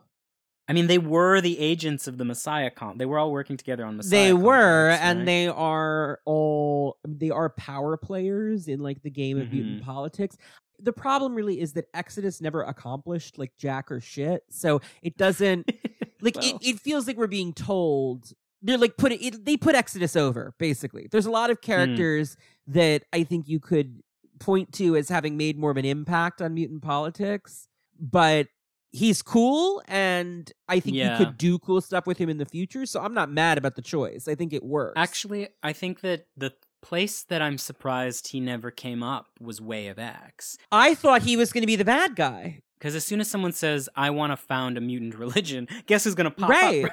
right, right? yeah no Actually, it's funny he and Kurt have never had a conversation. I do think there's a way that the Catholic characters do get really badly flanderized, but I think that would have been a cool discussion for the two of them to have had because they do represent kind of versions of each other's disillusionment. Yeah. I think. I mean, I'm surprised that Acolytes has not been reused as a team name As a as a book title. not, I mean, I think that it would have been a cool title for Way of X, but uh, yeah, I mean, not necessarily even as a title, but just in the way that like Magic's team was called the Dark Riders or things like that. They're reusing a lot of those. Mhm, mhm, mhm. Acolytes is just sort of begging for something that could be, Yeah. you know, but I maybe they're mean, I just would love haven't to, I quite mean, found what that is not- yet. Yeah. It won't surprise you to know that, that I you would love to write a book these- called Acolytes? Yeah, I bet you would. but also, like, the question that Way of X almost was going to ask, and I think actually sidestepped to tell, of course, it has every right to do this, to tell a very different story, is like, how actually would this experience change and derange real religious values Yeah. characters who were sincerely feeling Characters of faith, what does this do to that yeah Yeah. in the same way that it's a question that's in parallel to a question you sometimes ask on this podcast, which is like, okay, you're now you're a citizen of Krakoa. What the fuck does that mean? Like, how does Dani Moonstar Right. feel about being a citizen of Krakoa versus and or against her citizenships elsewhere? Right. Like, Right. Similarly, what does it mean to be part of a society where death is not the end of me? It forces characters to ask the question that I actually think you've purposely and for good reasons talked about before as being troublesome, which is like, well, what about my soul? Right? Yeah, Like- yeah, that's an issue. Like that's not a question that maybe you or I think is an interesting question, but it is a question Nightcrawler. Well, it's certainly a question Nightcrawler would find interesting. Exactly. or that Rahne would have, Or Sooraya. And that's why I'm Yeah. hoping that Sooraya will continue into Legion of X as well, because I think that she and Kurt might have different perspectives on that that would be interesting. and it's a question that Exodus has thought about A I lot. think since the 12th century. Yeah. right? Like, as I said, that's kind of one of the main questions of the Renaissance. It's the question John Donne asks a lot, Yeah. which is like, the atomic age has begun in 1600. We now know atoms exist. John Donne's immediate question is like, that means that when I go into the ground, the atoms that I'm made of may become parts of something else. So, what is the resurrection? Is there a resurrection to come if part of me? It's the question Hamlet asks Yeah. when he's holding the skull, right? Like, right. What does it mean to really confront death when, like, in a very funny and fascinating way, resurrection actually forces a worse crisis of faith right than death ever does. right because when you don't know what comes after death you can rationalize whatever you want that works with your faith when you have oh this person will reincarnate tomorrow at that Yeah. treehouse what does that and it'll mean? seem just like them. Is it them? is it them? Like, like what the hell does that mean right? It's kind of a parallel question that never gets asked because it is such a it is in many ways the liberalist fantasy the utopia of star trek. Like so the tel- the transporter oh yeah. what right. how does the transporter work? Because it's really Right. just making a xerox copy of you and that right. would kill the first one. Yeah like Riker's double shows up and he's like, actually, what happened is you annihilated me and rebuilt me on the planet, and we're both the same. we're both me right yeah Yeah. Or like, what happens when someday they get it wrong? The thing that X Factor is so worried about, and like, you resurrect somebody who didn't die, and now there's two. i think they've already done it i think that darwin is still alive in the vault Hmm. Yeah, that makes sense, right? because Like- you can't really kill him, right? So, but he'll be so different a person. but that's what I'm saying because it'll have been yeah. thousands of years, and now you have two of them, and who's the real one? And the answer is they both are, right? yeah. That I think is a seed that's been planted. and for- it's an arbitrary line they've drawn in the sand, right? Like well, that's the point of the discourse about Jean and Madelyne. The question is, where I- is I the line? you got there. You- you did it. I led you by the nose. you I did. did. I was about to say it first. It's true. That's what the whole debate about Jean and Madelyne is about versus the cuckoos versus You're right. Gabby and Laura. It's like Versus Cable and Stryfe. exactly who is a person. hmm is every Jean we make in Arbor Magna an individual, or are they all Jean? It seems like they're all Jean, but Madelyne, who has unique experiences, is not Jean. Even though it's the same body. Even though it's the Exact same body, the same DNA, etc. And that's the question. And I think that inevitably there will be a story that deals with a mistake. Yeah. And also, like, what does your what does your absolute reality look like then? Like, is there even a way to even hope to adapt something like Christianity Well, into right. this model? And that right? is Like- why I think that it did pivot away from what is mutant religion because I think that taking it to that literal place would have where, been it's like, where it's like Jesus in Beyblades. where it's like Yeah, Moses- yeah, it just- I think it would have just- it also I think it would be asking a lot of one writer to determine how Yeah. all of the it- you know it reminds me of Infinity Crusade where the goddess back in the 90s it was like Infinity Gauntlet Infinity Oh, War yes. Infinity Crusade and Infinity Crusade which was the gay one was the one where the goddess the lady Adam Uh-huh. Warlock yeah, shows up I had her trading card. I did too because it was she was fabulous what she does is she's able to control all of the religious superheroes and all of the mm. atheist superheroes have to fight her. It's a bizarre story, but it also is a bizarre story because it's like someone had to write down the names of all the Marvel characters right and determine which ones believed in God. right enough for it to be Enough for the actual, goddess to like, be able to like, Yeah, no, it's four like and above you're on our team. exactly Right. exactly it's like energy projection 2 like faith in Yeah, jesus 3 religious- right yeah. so like it's very there's a there's this great cover. My godmother would screen print like comic covers onto t-shirts for me sometimes because it was just like a, she was an art teacher. One of them was this cover of Infinity Crusade where I can always picture it. It's like Storm and Moondragon are like two of like the ones who've fallen under the goddess's sway. because of the bright lady. Yes, because the Bright Lady and like whatever Moondragon does on Titan. I don't know. the the dragon of the moon is that? i don't think she she doesn't worship a- that yeah. possessed her. I don't remember Yeah. really, but she's like a space Buddhist. right, right. All the atheist characters are standing in the middle and storm is up top like by the throne and it goes crush the infidels Oh no, yeah. so- not a t-shirt This i would wear now i think i didn't know what infidel meant um but the point is it's awkward so i i don't think we need Yeah, I don't want answers. to Like, I don't want to right. see like mutant G. I want so turning it into a book that's about mutant philosophy through the lens of religious Right. characters i think was the smarter people way to go Philosophy in their Marvel comics. i know i do I mean, put uh, Exodus and Nightcrawler on a beach together. Sounds like an interesting conversation. yeah have them I, i'd like to see them interact i would And if they kiss, not a big. I'm not going to complain. I wouldn't hate that either. I also am. I would love to see him talk to Sooraya, like in a way Yeah. that's Oh, boy, actually yeah. not just like her invading his lungs His and whatnot. ripping apart his lungs. Uh, he surely deserved it. Oh, surely- fully, yeah. fully. Well, I think now is a good time to get into the listener questions. Ooh. I was busy today, and so I haven't sorted them. So I'm just Oh, going to okay. pull them out of a hat, and we're going to see what happens. I'm excited about it. Cobhlaith Delaney writes, and Cobhlaith is spelled C O B H L A I T H. I love Gailka. Oh. Cobhlaith writes, Hello, Connor and Anthony. I'm super excited for this episode as I have no idea who Exodus is, and I'm tired of scratching my head whenever he shows up on Paddle in the Krakoa era, LMAO. Who is this strange man? My question is, how does Exodus's cape compare to other Marvel characters? The Quiet Council has Magneto, Emma, Storm, and Sinister, all with excellent cape rep. But how does Exodus hold up? How does it compare to other heroes in the wider Marvel universe? Thor, Strange, Doom, etc. If you want to get Hmm. broad, what makes a good comic cape in general? Thanks for reading my question, and thank you, Connor, as always, for the wonderful community you've built for queer X fans like me, and also to Anthony for his early Thaw and Last Annihilation stories.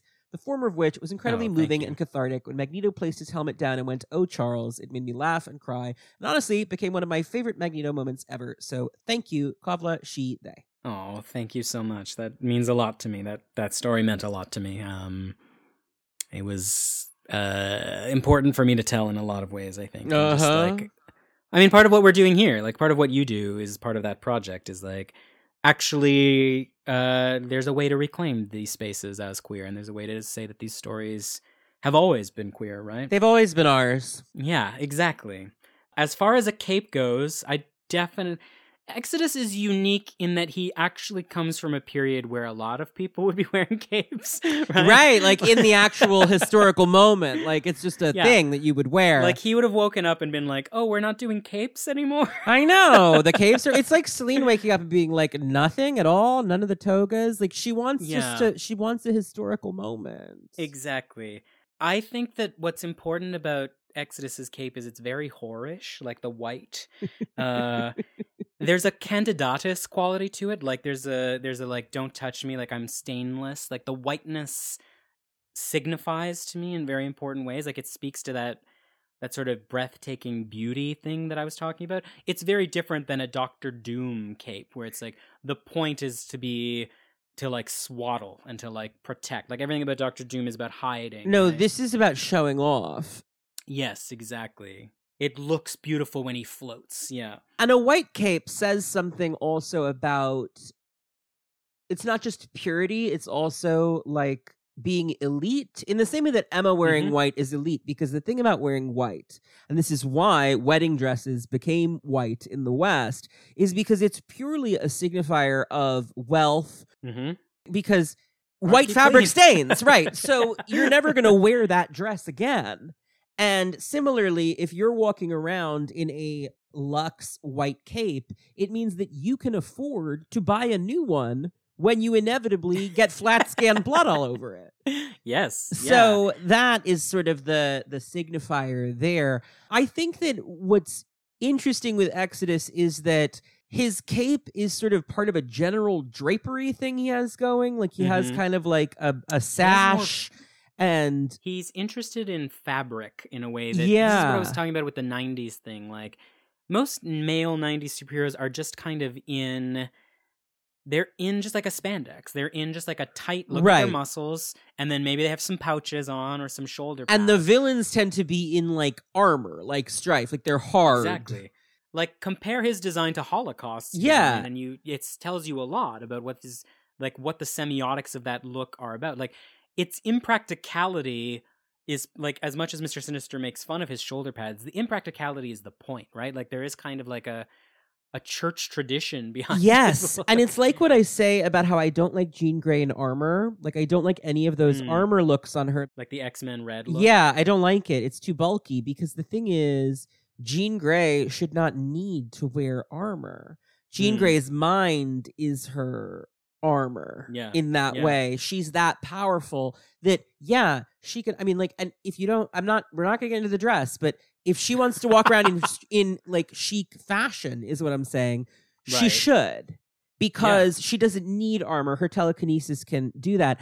Exodus doesn't have a hair out of place because he's an omega level telekinetic. Like he doesn't need armor. He can afford to he doesn't have to worry about you ripping out his earring. It's not gonna happen, right? Exactly. You're not going to touch. It's the same as like the other person I think of with this is Rogue in Bloomingdale's, right? Like, yeah, She can just wear off the rack. Right.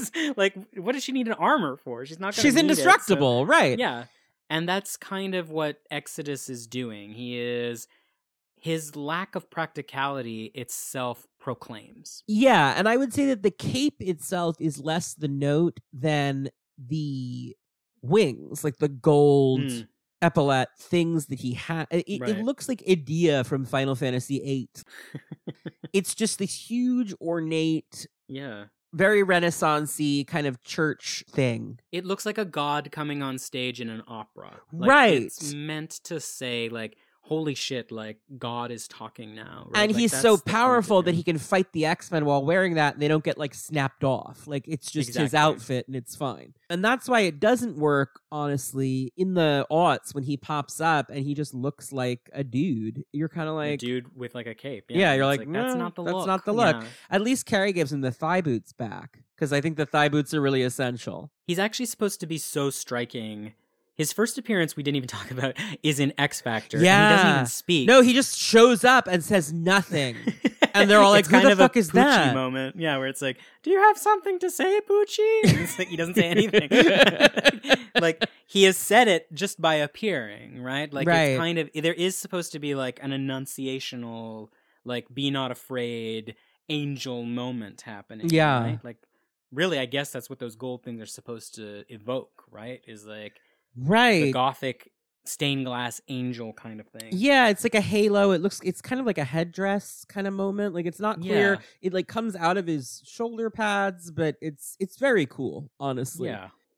I also like that he has no headgear. Like Magneto is so about a helmet. But here it's almost the absence. It's like look at It's this the- yeah. arch, this like delicate arch over my head that is uncovered because I don't need to wear armor. You know? Exactly. Yeah. What are you gonna do? You can't invade my mind. Yeah. And that's part of why I think the pull to put him on the council, I bet a good 50% of it was just that guy looks so fucking cool. He does. Like let's He just put him in these group shots cuz he looks radical. He also his like oozing contempt for Sinister is so is so like, funny. Like when, at the end of Hellions, where he's like, "Let him, let her hit him again." Yeah. I like when when Storm's like, "Give her another," and then like, is like, "Agreed." Uh, I'm gonna miss Hellions so much. That book was so Oh, what a great book. I mean, I, I'm glad that I- think that it will be an all timer because it has this set length that is really Yeah. tight. But I am gonna miss it. and it's it. really accomplished. Like you start at the beginning where it's like, I don't fucking care about these people, and at the end it's like, You're like, I would I die, would die for would Nanny and the Orphan Maker, I would right, die I know. For Nanny. Zeb Wells is one of truly the best in the biz, and I mean the Madeline of it all. I can't because we'll be here for hours. Teal writes, Hi, Connor and Anthony. My questions are pretty silly because most of what I recall about the Crusades is about St. Louis, boring, or from movies. But here goes. Do y'all think Bennet ever slept with Richard Plantagenet? Whoa! oh, like an Angevin. Oh, Did he think Eleanor of Aquitaine was a tacky slut? No, he would have loved Eleanor of Aquitaine. He I would agree. have died for Eleanor of Aquitaine. And what movie tangentially involving the Crusades does he prefer? The Lion in Winter, Disney's Robin Hood, or Nightcrawler's beloved Errol Flynn, Robin Hood? Thank you, Teal. I think that The Lion in Winter is a very The Lion in Winter is his favorite Yeah, movie. that's yeah. very Exodus. Yeah. He also absolutely stand Eleanor of Aquitaine. Did he fuck Richard Plantagenet? Is my question. So this is the thing I started at the top with. Like, the fact that he's the Grand Duke of Paris means he could literally basically be Timothy Dalton in that movie. Right. like, like, like, that's the level we would be talking about. And I think that's a good vibe for him. Like, Timothy Dalton circa 1968 is probably like a super excellent way to imagine Exodus as a character. Just like hot, extremely gay, but you feel like you cannot sleep with him. Like that is correct. Like he actually looks, even though he's older, Timothy Dalton in his Time Lord look from Doctor Who, where he's Uh-huh. uh salon. Well, Exodus does have a very like Time Lord aesthetic. Yeah. That like the swoopy like headdress that they wear, the shoulders. Yeah. Yeah. He would love Lion in Winter. He would not think Eleanor of Aquitaine was tacky. He might have fought with her in the Crusades because she did go on crusade a few times. I think when she's uh, in Lion in Winter, she talks about being bare breasted like an Amazon as she's marching on Jerusalem. Yes. He would love her. He would watch the Disney Robin Hood and have the same, like, huh, do I have a crush on this fox moment? I think that every gay boy had. He's probably learning he might be an incipient furry right now, I think. I don't know. I think that I would be interested in thinking about, like, is he defrostable? Like, could you imagine Exodus dating? Could Exodus like get horned up at some point? Yeah, it's an interesting question. Like, does he know how to relax now that he can? Like, if Krakoa really is the fulfillment of everything he dreamed, could he hook up with somebody? And who would that be? Is an interesting question. Well, someone did write in with a question, Oh, and actually, now I'll just pull that up now because I did have it. Mike Chu writes, "Who should Exodus kiss? Mike. Alternatively, who do you want to see Exodus kiss? Thanks, Turtle Power." well, what does he need? he needs fun. he needs He needs fun, he- flirty, sassy. But he needs someone who can like shush him like a horse, right? Like he's a very anxious character. What would that be like?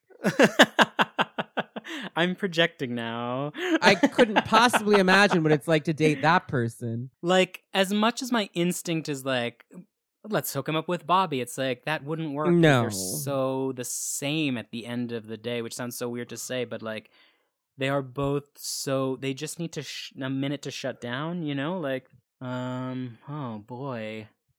Like he would be very jealous of what Juggernaut and Black Tom. I was have, just thinking think. that. Like he would look at that with a certain amount of envy. Mhm. Where like, well, because it's that's like? the brother in arms thing he had with Eobar. Yeah, that's what he needs. Yeah, for better or worse, I do think he kind of has a mask problem that would be like a MASK, an MASC, where he's like, Yes. uh, like he he comes from an age where, but that might be good for him. Straight acting only. Yeah, it's Yeah, definitely maybe is. he, maybe he needs to learn that that's okay. Honestly, like if Daken wasn't going out with Aurora right now, I feel like that could be fun. Hmm. Yeah, it would be fun. It'd be an odd couple thing. They, no, they wouldn't like date, but it would be a fun like romp, like a moment. But I don't think he can just have a romp. Like I No, think he would no, catch, you're right, he you're would right. catch feelings so fast. no, you're right. You're right. It's like I have not felt this yeah. since centuries ago, and Dawkins just like I um I have stuff I gotta do. I'm not really gonna stay over. You know what? I, I think I have an answer. Because I was about to say the problem we're hitting is there's no older gay guys. yeah, And I now realize the exact character that would be perfect is the one he was so cruel to in basically his first appearance, which is Pyro. Like, I think that Oh really yeah. Like, what if you learned that the thing you had just said, like, that's tainted and, like, that's too faggoty and that's too much? What if you learned- right? and, like, the amorality of Pyro would be good for. Yeah, and think of the accents together. Yeah, they'd be cute, and like he'd be. I mean, I don't know if he can blush when he's magenta, but He's like, very reading those romance novels. Like, Well, because those Pyro are probably very scandalous for Exodus. Yeah. Pyro would embarrass him. He'd like he'd like put like a big heart over the beach while everyone's there. Like it would just. Oh, I love him. this. I think that's who I would ship him with. Mm, now I want it. They could adopt. That would be fun. I don't want to give anybody a baby. I'm over it. oh, but he wants a kid so I know. bad. Ad- uh, they adopt a 12 year old. There are all these Genosha yeah. kids. Oh yeah. No, he would want. It should be an older. It should be one of the Just someone. like- I, I beg. Only give superheroes children if they can be real characters, please. We do not need to they be could trapped. adopt. They could adopt a Noli or something. I mean, somebody has to. Justin Park writes, "Hi Connor and Anthony. Hey, Justin. This episode feels like a special treat for me personally because the first letter I ever sent to Cerebro was in response to your Iceman episode. In that letter, I happened to express some general confusion about Exodus, so Connor told me not to worry about it and that he would get to him in episode 57 or whatever. I've been eagerly waiting ever since Wow. and was a thrilled little to hear overdue, but not that much. that Anthony would be returning as the episode guest. For anyone keeping score, episode 57 ended up being about Sooraya with the iconic Dr. Khalid Nas, which is very funny given Sooraya's history of knocking Exodus on his bright magenta ass. And honestly, love that for her.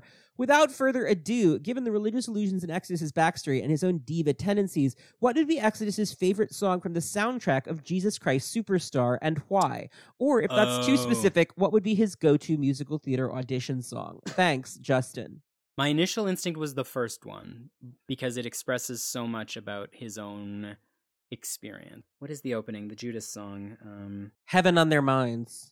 Yes. So my initial instinct is Heaven on Their Minds because it's all about exactly the kind of the theme of disillusionment I've been talking about, where it's like, I used to believe in this, and now you've gone too far, and now I don't know what to do with myself. I don't know what any of this means. But actually, the answer is I don't know how to love him. I was gonna say that. Yeah. that song would knock him on his ass. The reprise that Judas sings, uh, that would wreck him. That's his audition song, and it would be the it would be the reprise bit that Judas does after he betrays him and before he hangs himself. Um, that's my. Is that the whole question? I'm picturing him in the acolytes, like sort of gadding about doing it's Godspell, not Jesus Christ Superstar, but like, Hmm. oh bless the Lord, my soul. Yeah, yeah, yeah. In heaven to be proclaimed. But it's like Magneto stuff, like they're sort of like waving Magneto banners. And He would love City of Men from Godspell. if you're looking for, listen. Google Hunter Parrish singing City of Men. That's really good. For Oh Bless Lord My Soul, look up the original cast member, Lynn Thigpen, later the chief, on Where in the World is Carmen Sandiego. Oh yeah, The iconic Lynn Thigpen, cousin to my friend Raven Thigpen, who Tony has met. I have met. Oh Yeah. How is Raven? She's well, actually. She's Hi, doing well. We should all reunite at some point. That would be so fun. Oh, I miss her. Brian Houston writes, Hello, Connor and Anthony. I'm looking forward to this episode just to see how much you both show off your classical educations. Rude. Oh no! Clocked red to ah, filth. got me. Oh god damn it! Benny, do you think I can call him Benny? Is without a doubt one of the most powerful mutants in the world, Pyro would call him Benny. but he just never seems to get shit done. Why do you think he's such an underachiever given his power level? I mean, he led a Brotherhood of Evil Mutants that heavily featured Mammomax. That might be okay for the Toad Brotherhood, but it's just pathetic for any supposedly major player. Second question, if you have time. It was established in Black Knight Exodus that Apocalypse enhanced Benny's power level during the Crusades, but later punished him for being unworthy. Have we ever seen Apocalypse and Exodus reference their relationship in modern times? As always, make mine Cerebro. Uh, I guess the second question first because I don't think they have. I don't think they I- have, which is weird. I don't. I don't know if most writers know. It's like what? it's again, it's this very obscure Black Knight and Sersi story. It's like not Yeah. It's not something you would see in like an X-Men reading list a lot of the time. You know what I mean? and it's it's quite confusing. Like evoke, even if writers know it, it evoking it is so confusing for a reader. so Like, confusing. It's risky to do Because at this point, at this point, it's like, who are the Black Knight and Sersi? Like they had to be explainers Yeah. for the Eternals movie because people forgot about these characters. Yeah. And even it's not even the real Black Knight, it's an ancestor of the Black Knight. So it's messy. I think though that we should read his hostility to Sinister as being undergirded by By that. the fact that they're both the stepchildren of Apocalypse. yeah, that they're his they're like they're En Sabah Nur's boys and they yeah, have they're his, sibling like, rivalry. discards. yeah, it's like dad didn't want us because he's truly just always looking for the bigger, better deal with a new son. And Warren was the one. I mean, in terms Yeah. of like, you know, I'm not crazy about Uncanny X Force, but if you want to look at Apocalypse turned one of them into an Apocalypse freak and he's everything Apocalypse ever wanted, it's Warren in exactly. that Uncanny X Force stuff. and they're they're at odds, right? He rejects Exodus for being too good and Sinister for being too bad. Yeah. right. Like, um, uh, what was the first question? The first bit was why doesn't he get anything done? He's so he, like oh, he's really not very good at accomplishing yeah, things. I think my read, maybe yours is different, but my read is that he is uniquely, I think, in the X Men pantheon, a character who is very powerful but doesn't know how to act on his own very well. Like hmm he's a great cannon for someone else to wheel out and he knows that about himself and he doesn't as much as he he really does want to follow someone who he can respect i think that's why he's so drawn to destiny right like yeah, because Destiny, the thing about Destiny that's nice is like all that Bennet du Paris wants is some kind of objective reality of God, right? That like someone can tell him this is the meaning of life and this is your place in the world. yes And that is. Destiny's power. yes exactly i don't think anything would make him happier which is very funny that he tried to kill her granddaughter I know, but you know, sometimes you can't make an omelet.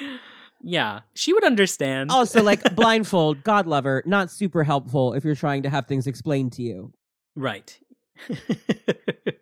I'm excited that she's coming back, though. I think that that character back in Si Spurrier's hands is an exciting development. yeah she deserves i mean her ending is so that was rough. so ugly that I really I really want I just I feel bad for characters who get endings that are that Yeah, cruel, you know? Mhm. Like it's a you know the one that I always want to, I would die to do something with Threnody because that character got so screwed, and I think she's great. And I mean life screws people. I'm not suggesting it does, and I think it's okay, but like you, you have to find a way to. But We're in an era of happier endings. I yeah, think, and even if it's not like a happy ending, find something productive to do with these characters. Is sort Yeah. of how I feel about it. But, But anyway. he, yeah, he he wants. That's the answer. He wants. He want like that's what he does. Like it's what he does to Xavier. He's like, please tell me what to do. It's what he does to Magneto. It's what he does. He's constantly looking for the thing that can lead him. That's the revelation he has during the trial of Neophyte, where he's like, fuck, these people don't respect me. These Like, people have no respect for me at all, and, and he, he has to tell them everything's coming from Magneto, or they won't listen to him. Which Yeah, I think that's cries. very dispiriting. yeah, it's funny because everyone, including these comments, are like about what a wet blanket he is, and it's like it's kind of the point of the character is he just doesn't have that charisma that he really wishes he had. yeah. It's why Pyro would be a good match for him because he's over chariz- charismatic. It's right? true. It's true. It's true. Riley Daniels writes, most esteemed of returning guests and exalted of hosts. Unlike a lot of centuries or millennia old characters, Exodus spent most of his 800 years alive sealed away from the world. How much has this damaged him that he was imprisoned for not killing his friend? His friend. Friend. Does he harbor resentment toward the long lived mutants and others who actually got to live their lives, as good or as difficult as they may have been? As ever, all my love for the show and the community that you foster around it, especially in the Discord server. Hey, I'm Riley. Hey. Part of the problem with this character, and part of why this episode is more of a vibe, is like, what is Exodus thinking? We don't usually know. yeah. You know, he's not a character that gets a lot of introspective time or a lot of interiority. He's mostly just an antagonist. Yeah. I would think he has the Captain America problem, but even more shocking. I mean, can you imagine Uh. just emerging into 1993? Because I can't. And I was there. it's interesting we've been talking about vampires because the one we haven't mentioned that actually I think is a good way to think of Exodus is Armand from Yeah. uh, Interview with the Vampire. Like, Absolutely. I mean, Antonio Banderas in that movie would actually be great. I actually was thinking that earlier when we were we were talking about like where is he from? I was like, he could be like Spanish and could be Yeah, Antonio Banderas. Literally was my first thought. but that energy is like Armand has that amazing speech where he says, um, "You would be stunned how few people have the durability or the endurance for immortality. Yes. which is kind of one of the great themes of that first book is like eventually immortality kind of does rob you of what it means to be anything like a human being and of course this is also speaking to the way those books are about being queer right like Right. like, like that there is a kind of the anxiety of the 90s vampire craze is like is there something deathless about being gay is kind of one of the things that those books and so many of those other pro- things are processed Well, and they're all about like the damnation too of like God rejecting you. Like the sun rejects you. That that's God saying you can't Yeah, exist in exactly. the I don't day. want you. What's the thing Darla says to Angel? Like, God didn't want you. That's the thing, Angel. God doesn't want you, but I still do. Yes, so good. Julie Benz is so good. and that's kind of the Exodus thing. Like, as much as he went to sleep, I kind of think the nature of his trauma is such that he doesn't care because part of him died that day anyway. Yeah. when when Eobar kind of rejects him and then he still chooses him over Apocalypse. God, what a fucking gay loser. I mean, I get it, but like, my God. That's the thing. Is like he's kind of like, well, that's it, right? Like there's a way he goes into that tomb and he didn't it's kind of strange to him to kind of figure out how he's going to come back. He doesn't have the Captain America problem in that he doesn't care to assimilate. right. He doesn't Like, want to. Yeah. I just meant the culture shock of like, where yeah, am I? But he's not trying. right? No. Like that's kind He's just kind of walking on about- his drapery in his little boots, and he's just like, you know, Yeah, he was the scion of a different age. He was meant to be the guide to the Renaissance, and then he missed the Renaissance. Well, it's like, that's well, the thing is you do feel like my grandfather, my dad's dad, he had a very funny perspective on homophobia, which was that he was like, well, obviously, you know, that's not good, but you know, if they hadn't felt that way, we wouldn't have Da Vinci. Like nobody invents things unless they're gay and oppressed for it. So, I mean, in the long run, but that's kind of the the vibe here is that like he would have been this tortured thinker or artist or philosopher or something and then instead he's just a guy in a box yeah, it's uh, he just becomes like a kinder egg for someone to pull out in the 90s you know yeah, there is a. I mean, because he did miss it that troubles me to hear because it speaks to my own experience, right? Like the critique that is often made of my art is like this is I sometimes feel like I guess Americans don't have this, but in Canada there was an event called the Halifax explosion in like 1917 or whatever. There's this book we all have to read in high school where it's like there's kids pointing at people being like you shouldn't point because that's from the explosion. And there's a part of me that feels like as a queer person like all my art is like look at these scars kids. Like look what happened to me. Like i barely survived this thing and now let me tell you about it. And there's a way where my great fear is like well do people want to hear about that anymore? Like do these kids who get to come out to their parents with balloons it's kind of the anxiety behind when i write iceman is like, yeah. Well because iceman missed it much the way exodus iceman missed, missed it. it. Like he missed it. and exactly and like and i mean you missed it too. Exit eh, that's the thing not to be i mean like not to no i don't want to talk about your business on a podcast but well, I mean, what else are we doing? I- I know, but I'm just- I, I, you're someone who it took you a long time to be happy Mhm. about that.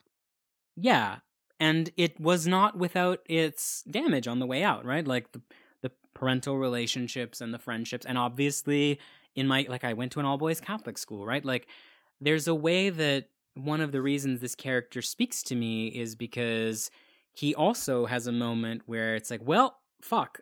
All the things I thought were true aren't true. Like that seems to have been the crisis even before Eobar, even before Right. like the stuff we're coding as queer. Like that's what happened to him on Crusade, right? It's like fuck, like he went on the Crusades and he was like, "This sucks." Actually, actually this sucks, and actually this the crown and the cross I'm serving are garbage. Now what? And Now what? Like how do you? Is there a way to recover from that? And I do think, like I used the term frigid earlier. I don't think like I think that this character has been in trauma mode for so long that I don't know. It would be fun to imagine his next act, right? Like, can you unclench after all Right. that? Is an interesting question. Now I'm obsessed with the idea of him like going on that stupid fucking boat with Pyro again. oh god, I'm into that. Yeah, I am. I also think it would be interesting to have him talk to Somnus, the new character, Mm. because that's someone who also like missed it, but in the literal sense of like missed gay rights, and now you're back, and like that's the point of that story, right? And for Exodus, it's like he missed the Enlightenment, like he missed a lot of stuff that yeah, I he think. could have fucked Da Vinci. Like- yeah, like you know? fucked Michelangelo under the Sistine Chapel. Yeah. like he missed all He of missed missed it. that gay renaissance. Actually, yeah, so it's funny. Like he could have he could have fucked Christopher Marlowe and William Shakespeare on the same weekend. yeah. Like- God, you could have probably got Ben Jonson in on there too if you played your cards right. now I'm sad. Now we need we need to just let Exodus have a time travel journey where he experiences all of these things he didn't get to do because he was locked up in Switzerland. He's just like at a pride parade, like neutral face with like a garland of flowers being thrown over his stupid epaulets. just, like, just like some queer kid hanging off them. on yeah, no, and they're all just like respect gay elders. He's from the 12th century. you don't know what this guy's been. I mean, this also goes back again to what we talked about off at the beginning, which is like in a very strange and askew way, he's very much a character of the 90s. Yeah, He does bespeak the trauma for queer people of the early 90s of like, well, fuck, like the thing we thought was going to happen didn't happen and the world has turned on us mm-hmm. now what? And there is a kind of way that a person can get stuck in that. Um, that I think His revulsion at the legacy virus, I think, is very Yes. much. Yeah, I mean, I Yeah. think that's resonant. You know, yeah, and it's not an accident that he reemerges. He reemerges as a vital character during the legacy virus, and then And then the decimation. decimation, Right. Right? Yeah, that's exactly why. Kat Driscoll writes, Hi, Connor and Anthony. After the Stryfe Hi. episode, I admit I'm really looking forward for you both to convince me to care more about this character. He's totally great, just not the type of character I usually gravitate toward. Two questions for you. One, do you think there's a way to incorporate Exodus into any of the otherworld plot lines? Considering his backstory, it seems like it'd be a really cool fit for him. Two, what do you think his opinions on Bardcore are? Do you think he'd be into it, or would he feel like it was an insult to the medieval bops of his youth? Love the pod. Looking forward to hearing both of your thoughts on this character for this merry special. Season's greetings, Kat Driscoll. I think he would find all ironic music to be annoying. yeah, he probably misses a good like jingle bell sound. Uh, misses a lute. I don't think he's physically capable of irony is kind of the funny thing about him. Like he's kind of I always think of that episode of The Simpsons where Krusty is like running out the door and he explains a, a principle of comedy I think about a lot, which is that it's only funny if the guy getting hit in the face with a pie has dignity. yes. And then he he hits um, he hits sideshow Bob in the face. He says, "Oh dear," and his hat pops off. Like there's a way that like Kelsey Grammer or like uh, David Hyde Pierce have the same energy as Exodus, where it's like great dignity, incapable of facing irony. Sounds right to me. Like I think he would cry at an opera. Like I think you could take him to like a symphony. and, Sure, like, yeah. lose his mind. but I just feel like any kind of popular music, he's just like, No, no. No, that would be hard. Yeah. I think he's very conf- I think he's very confused when they have their Krakoan dance parties. Yes. He's Absolutely. He stares at I mean it's funny that he dated Dazzler because I can't imagine him listening to a Dazzler. I love like were they just ass to ass? Like what was the she can top. Dazzler pegging Exodus is the AOA it's age of anal. Yeah, definitely. It's definitely the it's specifically the Kylie Minogue video from the the Galavant season 2 which is at Sure. the gay bar like yeah. yeah, she she she can t- she can Up top a gay with boy for sure. shirt. I'd let her top me, whatever. I know you would. what was the first part? There was another part of that question. Uh, the first the part was yes. The first part was the Otherworld story. Do we think it would be cool? Uh, so Oh. here's how I feel about it. I think that it would be cool to involve him in the King Arthur and Camelot stuff, but I wouldn't want to do it via the Excalibur story. I would want to do it via the stuff Si Spurrier's been doing with Black Knight. I think that you Hmm. have Dane and Exodus come face to face again. That would be cool. boy. I would love to see Faiza Hussein talk to Exodus. I just would be into Yeah. all that. Especially since I think the implication at the end of the story is that Dane's new face is Eobar's old face. Like it's the same face, right? So when he meets the Black Knight, because that's why hmm. the Black Knight recognizes him. Yes. Because, yeah, before we get the flashback, there's a weird moment where it's clear that Dane and Exodus have history together. So the flashback issue is them filling in that story. Yeah. There's a lot of that in the 90s where it's just like, ah, this new villain, I have a history with that. Like Wolverine does that constantly. Right. and it's just, those are just for other it's writers also to very fill clear in that at they don't point. know what the fuck. the No, story it's completely Yeah. just like we're gonna leave that for later. They still haven't filled in how Gambit and Frenzy know each other, which is something Nicieza right. threw in. And the implication, I think, is that they were, you know, lovers at one point. But that's hilarious. and, fucked. Yeah. yeah, but that's hilarious, yeah. and I want that story. Give me X Men Legends, Gambit, and Frenzy, because that would be Oh wild. She also probably topped him. Oh yeah. yeah, come on. But that's why, actually, in Age of X, it's nice that with Cyclops Basilisk in that world, she Mhm. feels that she can be submissive. mm-hmm. Mm-hmm. Anyway, I don't know. Frenzy's is a cool character. That is an underrated episode. Mike Carey coming on to talk about Frenzy. I really Oh, that was one. great. I, loved really hearing loved that talk about this era. I really, it's interesting rereading his stuff. Like it, like I really did think that. Uh, what is it? An uncan? What is it? An annual? That first Exodus story for endangered species after the decimation. That's like, what a what a way to reboot a character. Like Mhm. that opening and just being like him pulling apart that sentinel. He has that great speech we didn't talk about where he's like, In my day, before a man put on armor, he would fast and pray. You don't even deserve sackcloth. And he tears apart the sentinel and removes the one agent inside. So good. so good. Fuck the ONE. Oh, sentinel the Squad worst. 1. Fuck you. Truly the worst because it felt like they were trying to convince us those were worthwhile people. That they were heroes. Yeah. Ugh. Ugh. Oof. Ugh. This is why I just can't fuck with the Avengers. When War Machine is helping them set up Sentinel Squad ONE, I'm just like, no, not happening. I mean, that's what he's a great little pivot point to deal with the Avengers because of the Black Knight stuff, right? Yeah, Like- Exodus is. I think that that would be a cool, just a, a nice bit of remember this, remember. I mean, like, or you know what? God knows Quicksilver doesn't have anything to do, and the problem is that the Magneto, like now that now that Trial of Magneto has reestablished them as a family, whether or not they're biologically his children, like you just have we're Mhm. just hand waving it, like just you know, big Dwy. Yeah. I feel like Exodus and Quicksilver could interact again in a way that would be because he was like Yeah. Quicksilver's nemesis for a while there. It was just constantly trying to kill Oh, yeah. Quicksilver's daughter. It was like a weird recurring beat in all these stories I literally had never read until we were preparing for this episode because they're Avengers stories that I did not even know existed.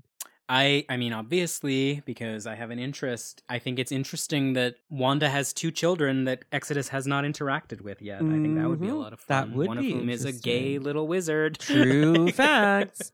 Ryan Rains writes, Hello, Connor and Anthony, longtime listener, first time asker. Hey. I'll admit I'm not the biggest Exodus head, but from what I've read, he's a self righteous, sexually frustrated power bottom who terrorizes the world because the Black Knight ghosted him in the 12th century. That's correct. Yeah. Do y'all think That's he's it. just overdue for a hoe phase on Krakoa, which would solve most of his problems? Why or why not? He does literally have a praise kink as his mutant power. As we pointed out, we think that may be a continuity error brought on by WikiDrip, but you never know. I think so. I do as I've as I've said, he catches feelings too fast. Like defrost him too fast and he will fall in love with you. Right. The concern I have about a hoe phase. Yeah. Um, If so, who do you all think he'd be hooking up with? Granted, if anyone would want to. Also, I can only imagine he had some encounter with Selene back in his Crusader days where she annoyed the absolute shit out of him. Thank you so much for creating this community where queer X fans can chat about these crazy, wonderful characters. That's not something I get a lot living in Arkansas. Hope all is well. Best regards, Ryan Aw. Rains. Well, I hope all is well in Arkansas. yeah. I like the pyro idea. I Uh-huh. also do think that like he and Sinister maybe should just bang it out. I just don't think anyone should go near. I can't imagine Sinister. Do you think he's like sexually capable? I Like, think don't- with his own clones. Oh yeah, oh, that's actually. I think that might be canon as a Yeah. the Gillen run. Yeah. like that city of Sinisters living under San Francisco. Yeah, they I mean, like, all like having this Victorian LARP together. but like also like here we are in the Castro, all of us together. You know. yeah, yeah. I think that that's where he is now. I, as you said, I think correctly, the Magneto thing is not sexual. The apocalypse thing is sketched so quickly that I don't think it is, but I do think Right. the evocativeness of its parallel to Rictor is interesting. He and Rictor could hook up as like a one time like comfort thing, except Rictor has Shatterstar again, so Yeah. I don't know. And I don't think he would steal Rictor's man. I don't think he and Shatterstar would work. No, that I mean, uh, he he needs. Uh, there must be someone on Arakko Hmm. who, I don't know, Another old soldier like him. Yeah. Right? Yeah. who is like through the Emmons War, you know, like and they can bond yeah. over that. Dylan King writes, Hey Connor, I've fallen back in love with the pod all over again and been subjecting myself to an embarrassing number of hours with your voice in my ear. Much love to you, Mr. Oliveira. Regarding Exodus, we've seen him as a mentor or advisor, first with the Acolytes, then later with Elixir, and now with the youth of Krakoa. What do you think makes him so compelling as an individual that he's able to successfully captivate and hold sway over these audiences? I do think he's a good teacher. I think that's a true thing about him. Because it is Jonathan Hickman, I do think a lot of those beach scenes get coded as sinister quality. Like there's something insidious about him talking to those kids. But I do think in general he he's patient. He doesn't have actually a lot of ego, and those are good qualities to have as a teacher. I think he, in the same way that he looks to someone to lead, he wants to impart the skills he has and recognizes he wants to be surpassed. I think is Mhm. something he's interested in. I think it's why Hope excited him as a character, like the Messiah baby, where it's like finally like it can happen again. I think that's why that keeps happening. I think as we've said, he doesn't lead well. He's the kind of substitute teacher that would be easy to overwhelm. Actually, I really like. There's a beat in New Mutants, wasn't there, where he's trying to like. The kids are talking about the Shadow King. He's like, "Pardon? Like what? Like yeah, like- excuse me? I liked the bit in New Mutants where he's just like, "Hey, Doug, I should do this because you'll die, right, right. you fucking idiot." Like, I don't know. There's just something about him being like, "Why does no one?" I I I did the Crusades. I'm like a whole. Yeah. Like it, it does feel. I complained in the Selene episode, like uh, in character as Selene, that like you guys never ask me anything. I know all kinds of stuff, and you know, like I I feel like Exodus also is like, why is nobody asking me to to help with anything? Yeah. There's a line in um, one of Milton's poems where he says, They also serve who stand and wait. And, like, I think that Exodus has really internalized that philosophy of, like. I'll just be the good soldier and I will wait until the perfect moment where my life will have meant, the meaning will finally suffuse through my life as I perform the great act I was meant to perform. I think that he's he's willing to be patient about it. I'm looking through the other questions we got, and a lot of them I'm proud to say we've already touched on. So, for example, Donovan Atkinson writes Dear Connor Anthony, presuming you read Blood Ties for this episode, is Crystal wearing a Kirby hat or is that her hair? Thanks for the podcast. Donovan, we've sort of covered this. I think that it is supposed to be a Kirby hat, but it's usually drawn as hair, and we just don't I know. So, I think it's like if you took headphones and put them at the back of your head and you imagine that it curved up forward from your face to enclose your hair. That's what I think it's mm-hmm. doing. Like a Lobot moment. yeah, love, love a Lobot moment. Cloud City represent. yeah. She lives up in the sky sometimes. Jacob Kruger writes, Dear Connor an esteemed guest, I was excited to hear that Exodus had come up in the queue and had to get a question about this most fabulously dressed, overpowered mess of a character whose purple personality we love to see.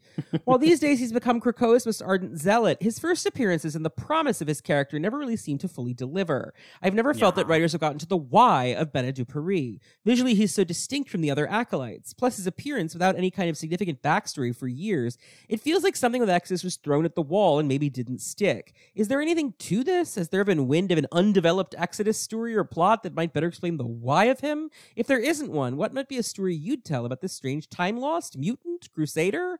to make it make a little more sense. Thanks so much for this podcast in the Discord. I've been listening and lurking since the early days. The depth and quality of the discussions and the queer family involved made it feel like such a safe and warm place to land in these continuously uncertain times. Regards, Jake K. Well, thank you. That's very sweet. That's very kind. I don't know of any plans for the character that weren't realized. I do feel like there must have been something in the Krakoa era that got cut for time because he's so conspicuously, of all the council members, has not had anything to do Mm. but in terms of like back in the day I don't think so. I think he was just like a cool design they threw out, and It's clearly a sketch they all passed around, and they were like, like, "This "This, is is, the new guy who works Yeah. for Magneto. Put him in your book." And it's like X Factor. They're like, "Do you have anything to say?" It's like, "No, bye."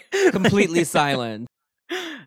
I think part of it is that they seemed to me very confused throughout the 90s with what they wanted to do with Magneto, especially Yeah. as writing teams kept shifting and changing over. I think that honestly, like the big thing for Exodus is that Joseph plot that we skipped over because it doesn't matter. Because Joseph doesn't matter. So Yeah.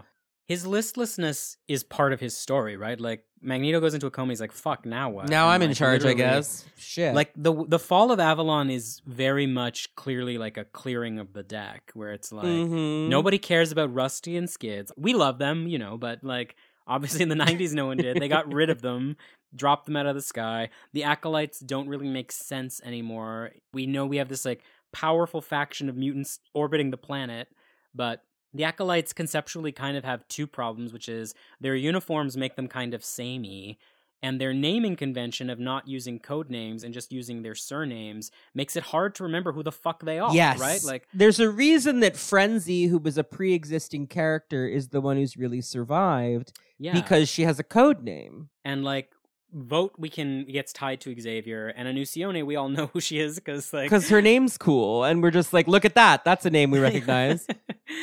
There's a joke actually in one of the comics I was reading. It's one of the Romita art ones where Havoc literally points at one and is like, "I don't know what your power is. I wonder if we'll ever see what it is." And it's clearly an in joke from the writers being like, "Who the fuck? Which one is that? The purple one with the beard. Like, Right. what does he do? he never does anything." And there's so many of them, and some of them do have code names. Like Scanner is not her name, Sure, Neophyte similarly never Yeah, name, right. Which I actually like him as a character, but most of them are like Cargill, and Yeah, like, Mellencamp, uh, Javitz, Kleinstock. Kleinstocks, uh, Melon. You said Melon, Yeah. Senyaka, Senyaka, yeah, like- Vindaloo, presumably Oof, not rough. his, uh, not his actual name. Chrome was one of them too. So there are some with code names, but they're really not ones that matter. yeah, Delgado, yeah, And the Cortezes, Milan. obviously.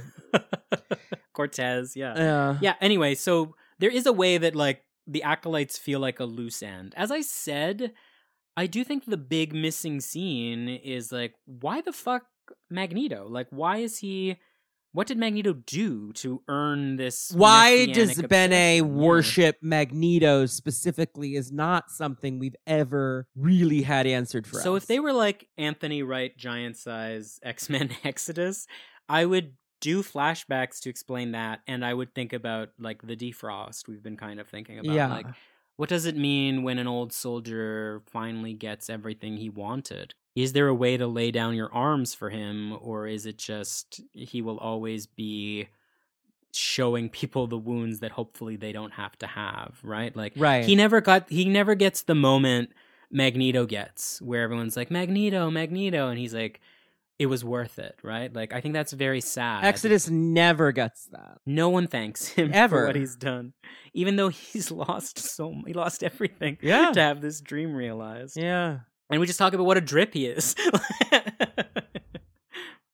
This is funny. Zach Jenkins writes, What book of the Bible or Tanakh, I'm not picky, should he really have used as his namesake? Because for the life of me, I'm not seeing Exodus as consistent with his narrative.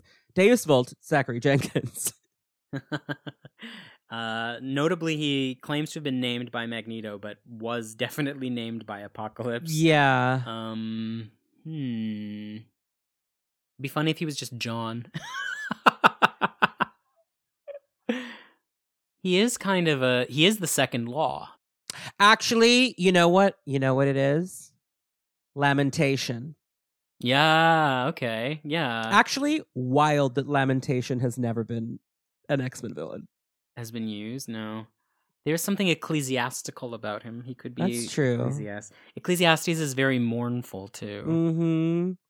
Lamentation's a good name. That's- He's not yeah. really he, maybe not for him. Well, he's just so bummed all the time, though. He is a you know what I mean? yeah. But no, I think that I think Lamentation would be a that's a different character, but it's a character I now want to create. I mean, it would be hard to be named Deuteronomy because I immediately think of the cat. of the from- cat from Cats, right? And like you know, wives. Proverb is not really a code name. Sure, yeah. And then like a lot of them are A lot of them are prophets. prophets or ethnic groups, tribes, and things, right? Like Philippians, Mm. Colossians, Thessalonians, He could be a Tim, Timothy. Timothy. Some have called me Tim. Some have called me Tim. I have said that I think Revelation is a cool code name that someone ought to have. Mm, he is the revelation. yeah, that like he is. That's like. Well, he's honestly he's he's more like he's an annunciation. Like he comes. Yeah. He's the angel that comes down to deliver the word. Right. Yeah. You know what he I was thinking about this but I whatever like I, we- we've already been called out for being too academic like there's a lot of like Enoch in him like he is Mm, kind of Yeah. he is the man who ascends to heaven and becomes the Metatron and now has descended to bring the the word of God Yes. down, right? Like he would understand that. Yeah, I mean, Metatron would have been a better code name than Exodus, honestly. Yeah. It also would have been very 90s because it sounds like a transformer. Yeah, you're one letter away from a lawsuit. That's Yeah.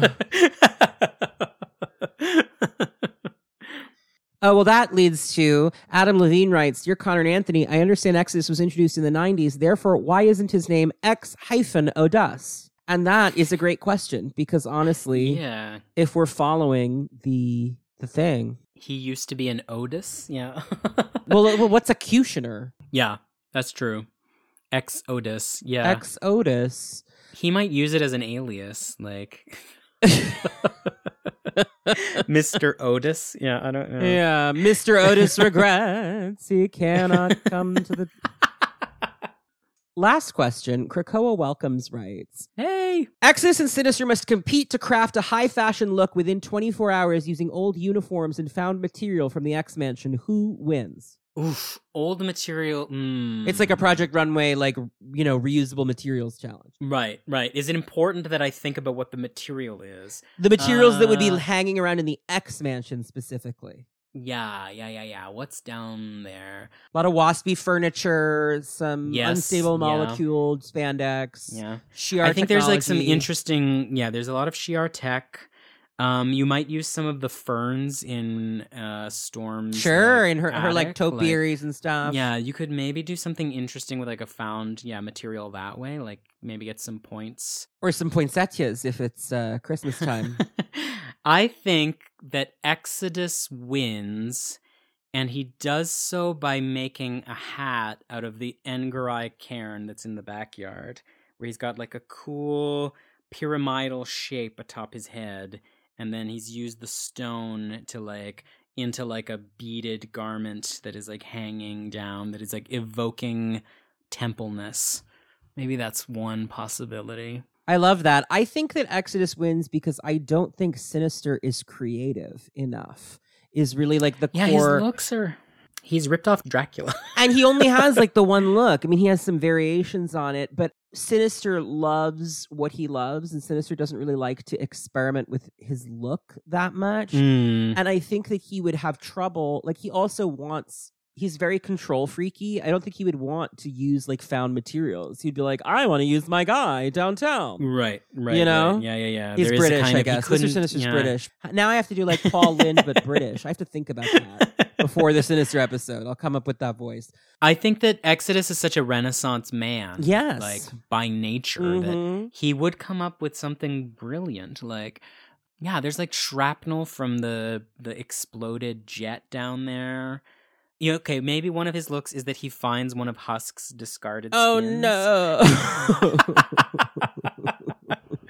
and he's like stitched together a beautiful little bolero. oh god. Well, Tone, is there anything else you'd like to say about old Benny P before we start to wrap? I hope I made some case for this character being worthwhile. Like I it's funny to say that considering he is so central, but I don't know, he's I think he's fun because he's not fun. Like there is, like I said, like a straight man. He's stick in the mud. Yeah, That's like- why it's fun to put him with Sinister. Exactly. And if we do take him to Avalon, actually, this just occurred to me. If we do take him to, to other worlds at all to do Camelot stuff, he and Jamie Braddock would similarly be very funny characters to put in a room together. Oh yeah, he can't he can't stand that kind of energy. It's yeah. like that's like he like, can't deal with that. Please calm down. Yeah, I think that that would be fun. And uh, I don't know. I just uh, I I have great sympathy for this character. I love seeing a gay sad boy. Um, representation matters. There you have it. Well, Tony, why don't you remind listeners where they can follow you online and plug anything you want to plug? You have some exciting new announcements. I guess I do. Yeah, you uh, you can- pod. I do. You can follow me on Twitter at Mia Koopa. Bad Latin joke, uh, very Exodus, I guess. Depending on when you're listening to this, because it's coming out pretty fast. Uh, in 2022, probably. Um, I have a book coming out called Dayspring, which is a novel, which is speaking of gay sad boys, uh, gospel from the perspective of the beloved disciple. Yes. Hopefully, I have some comic book stuff soon, but nothing to announce just yet.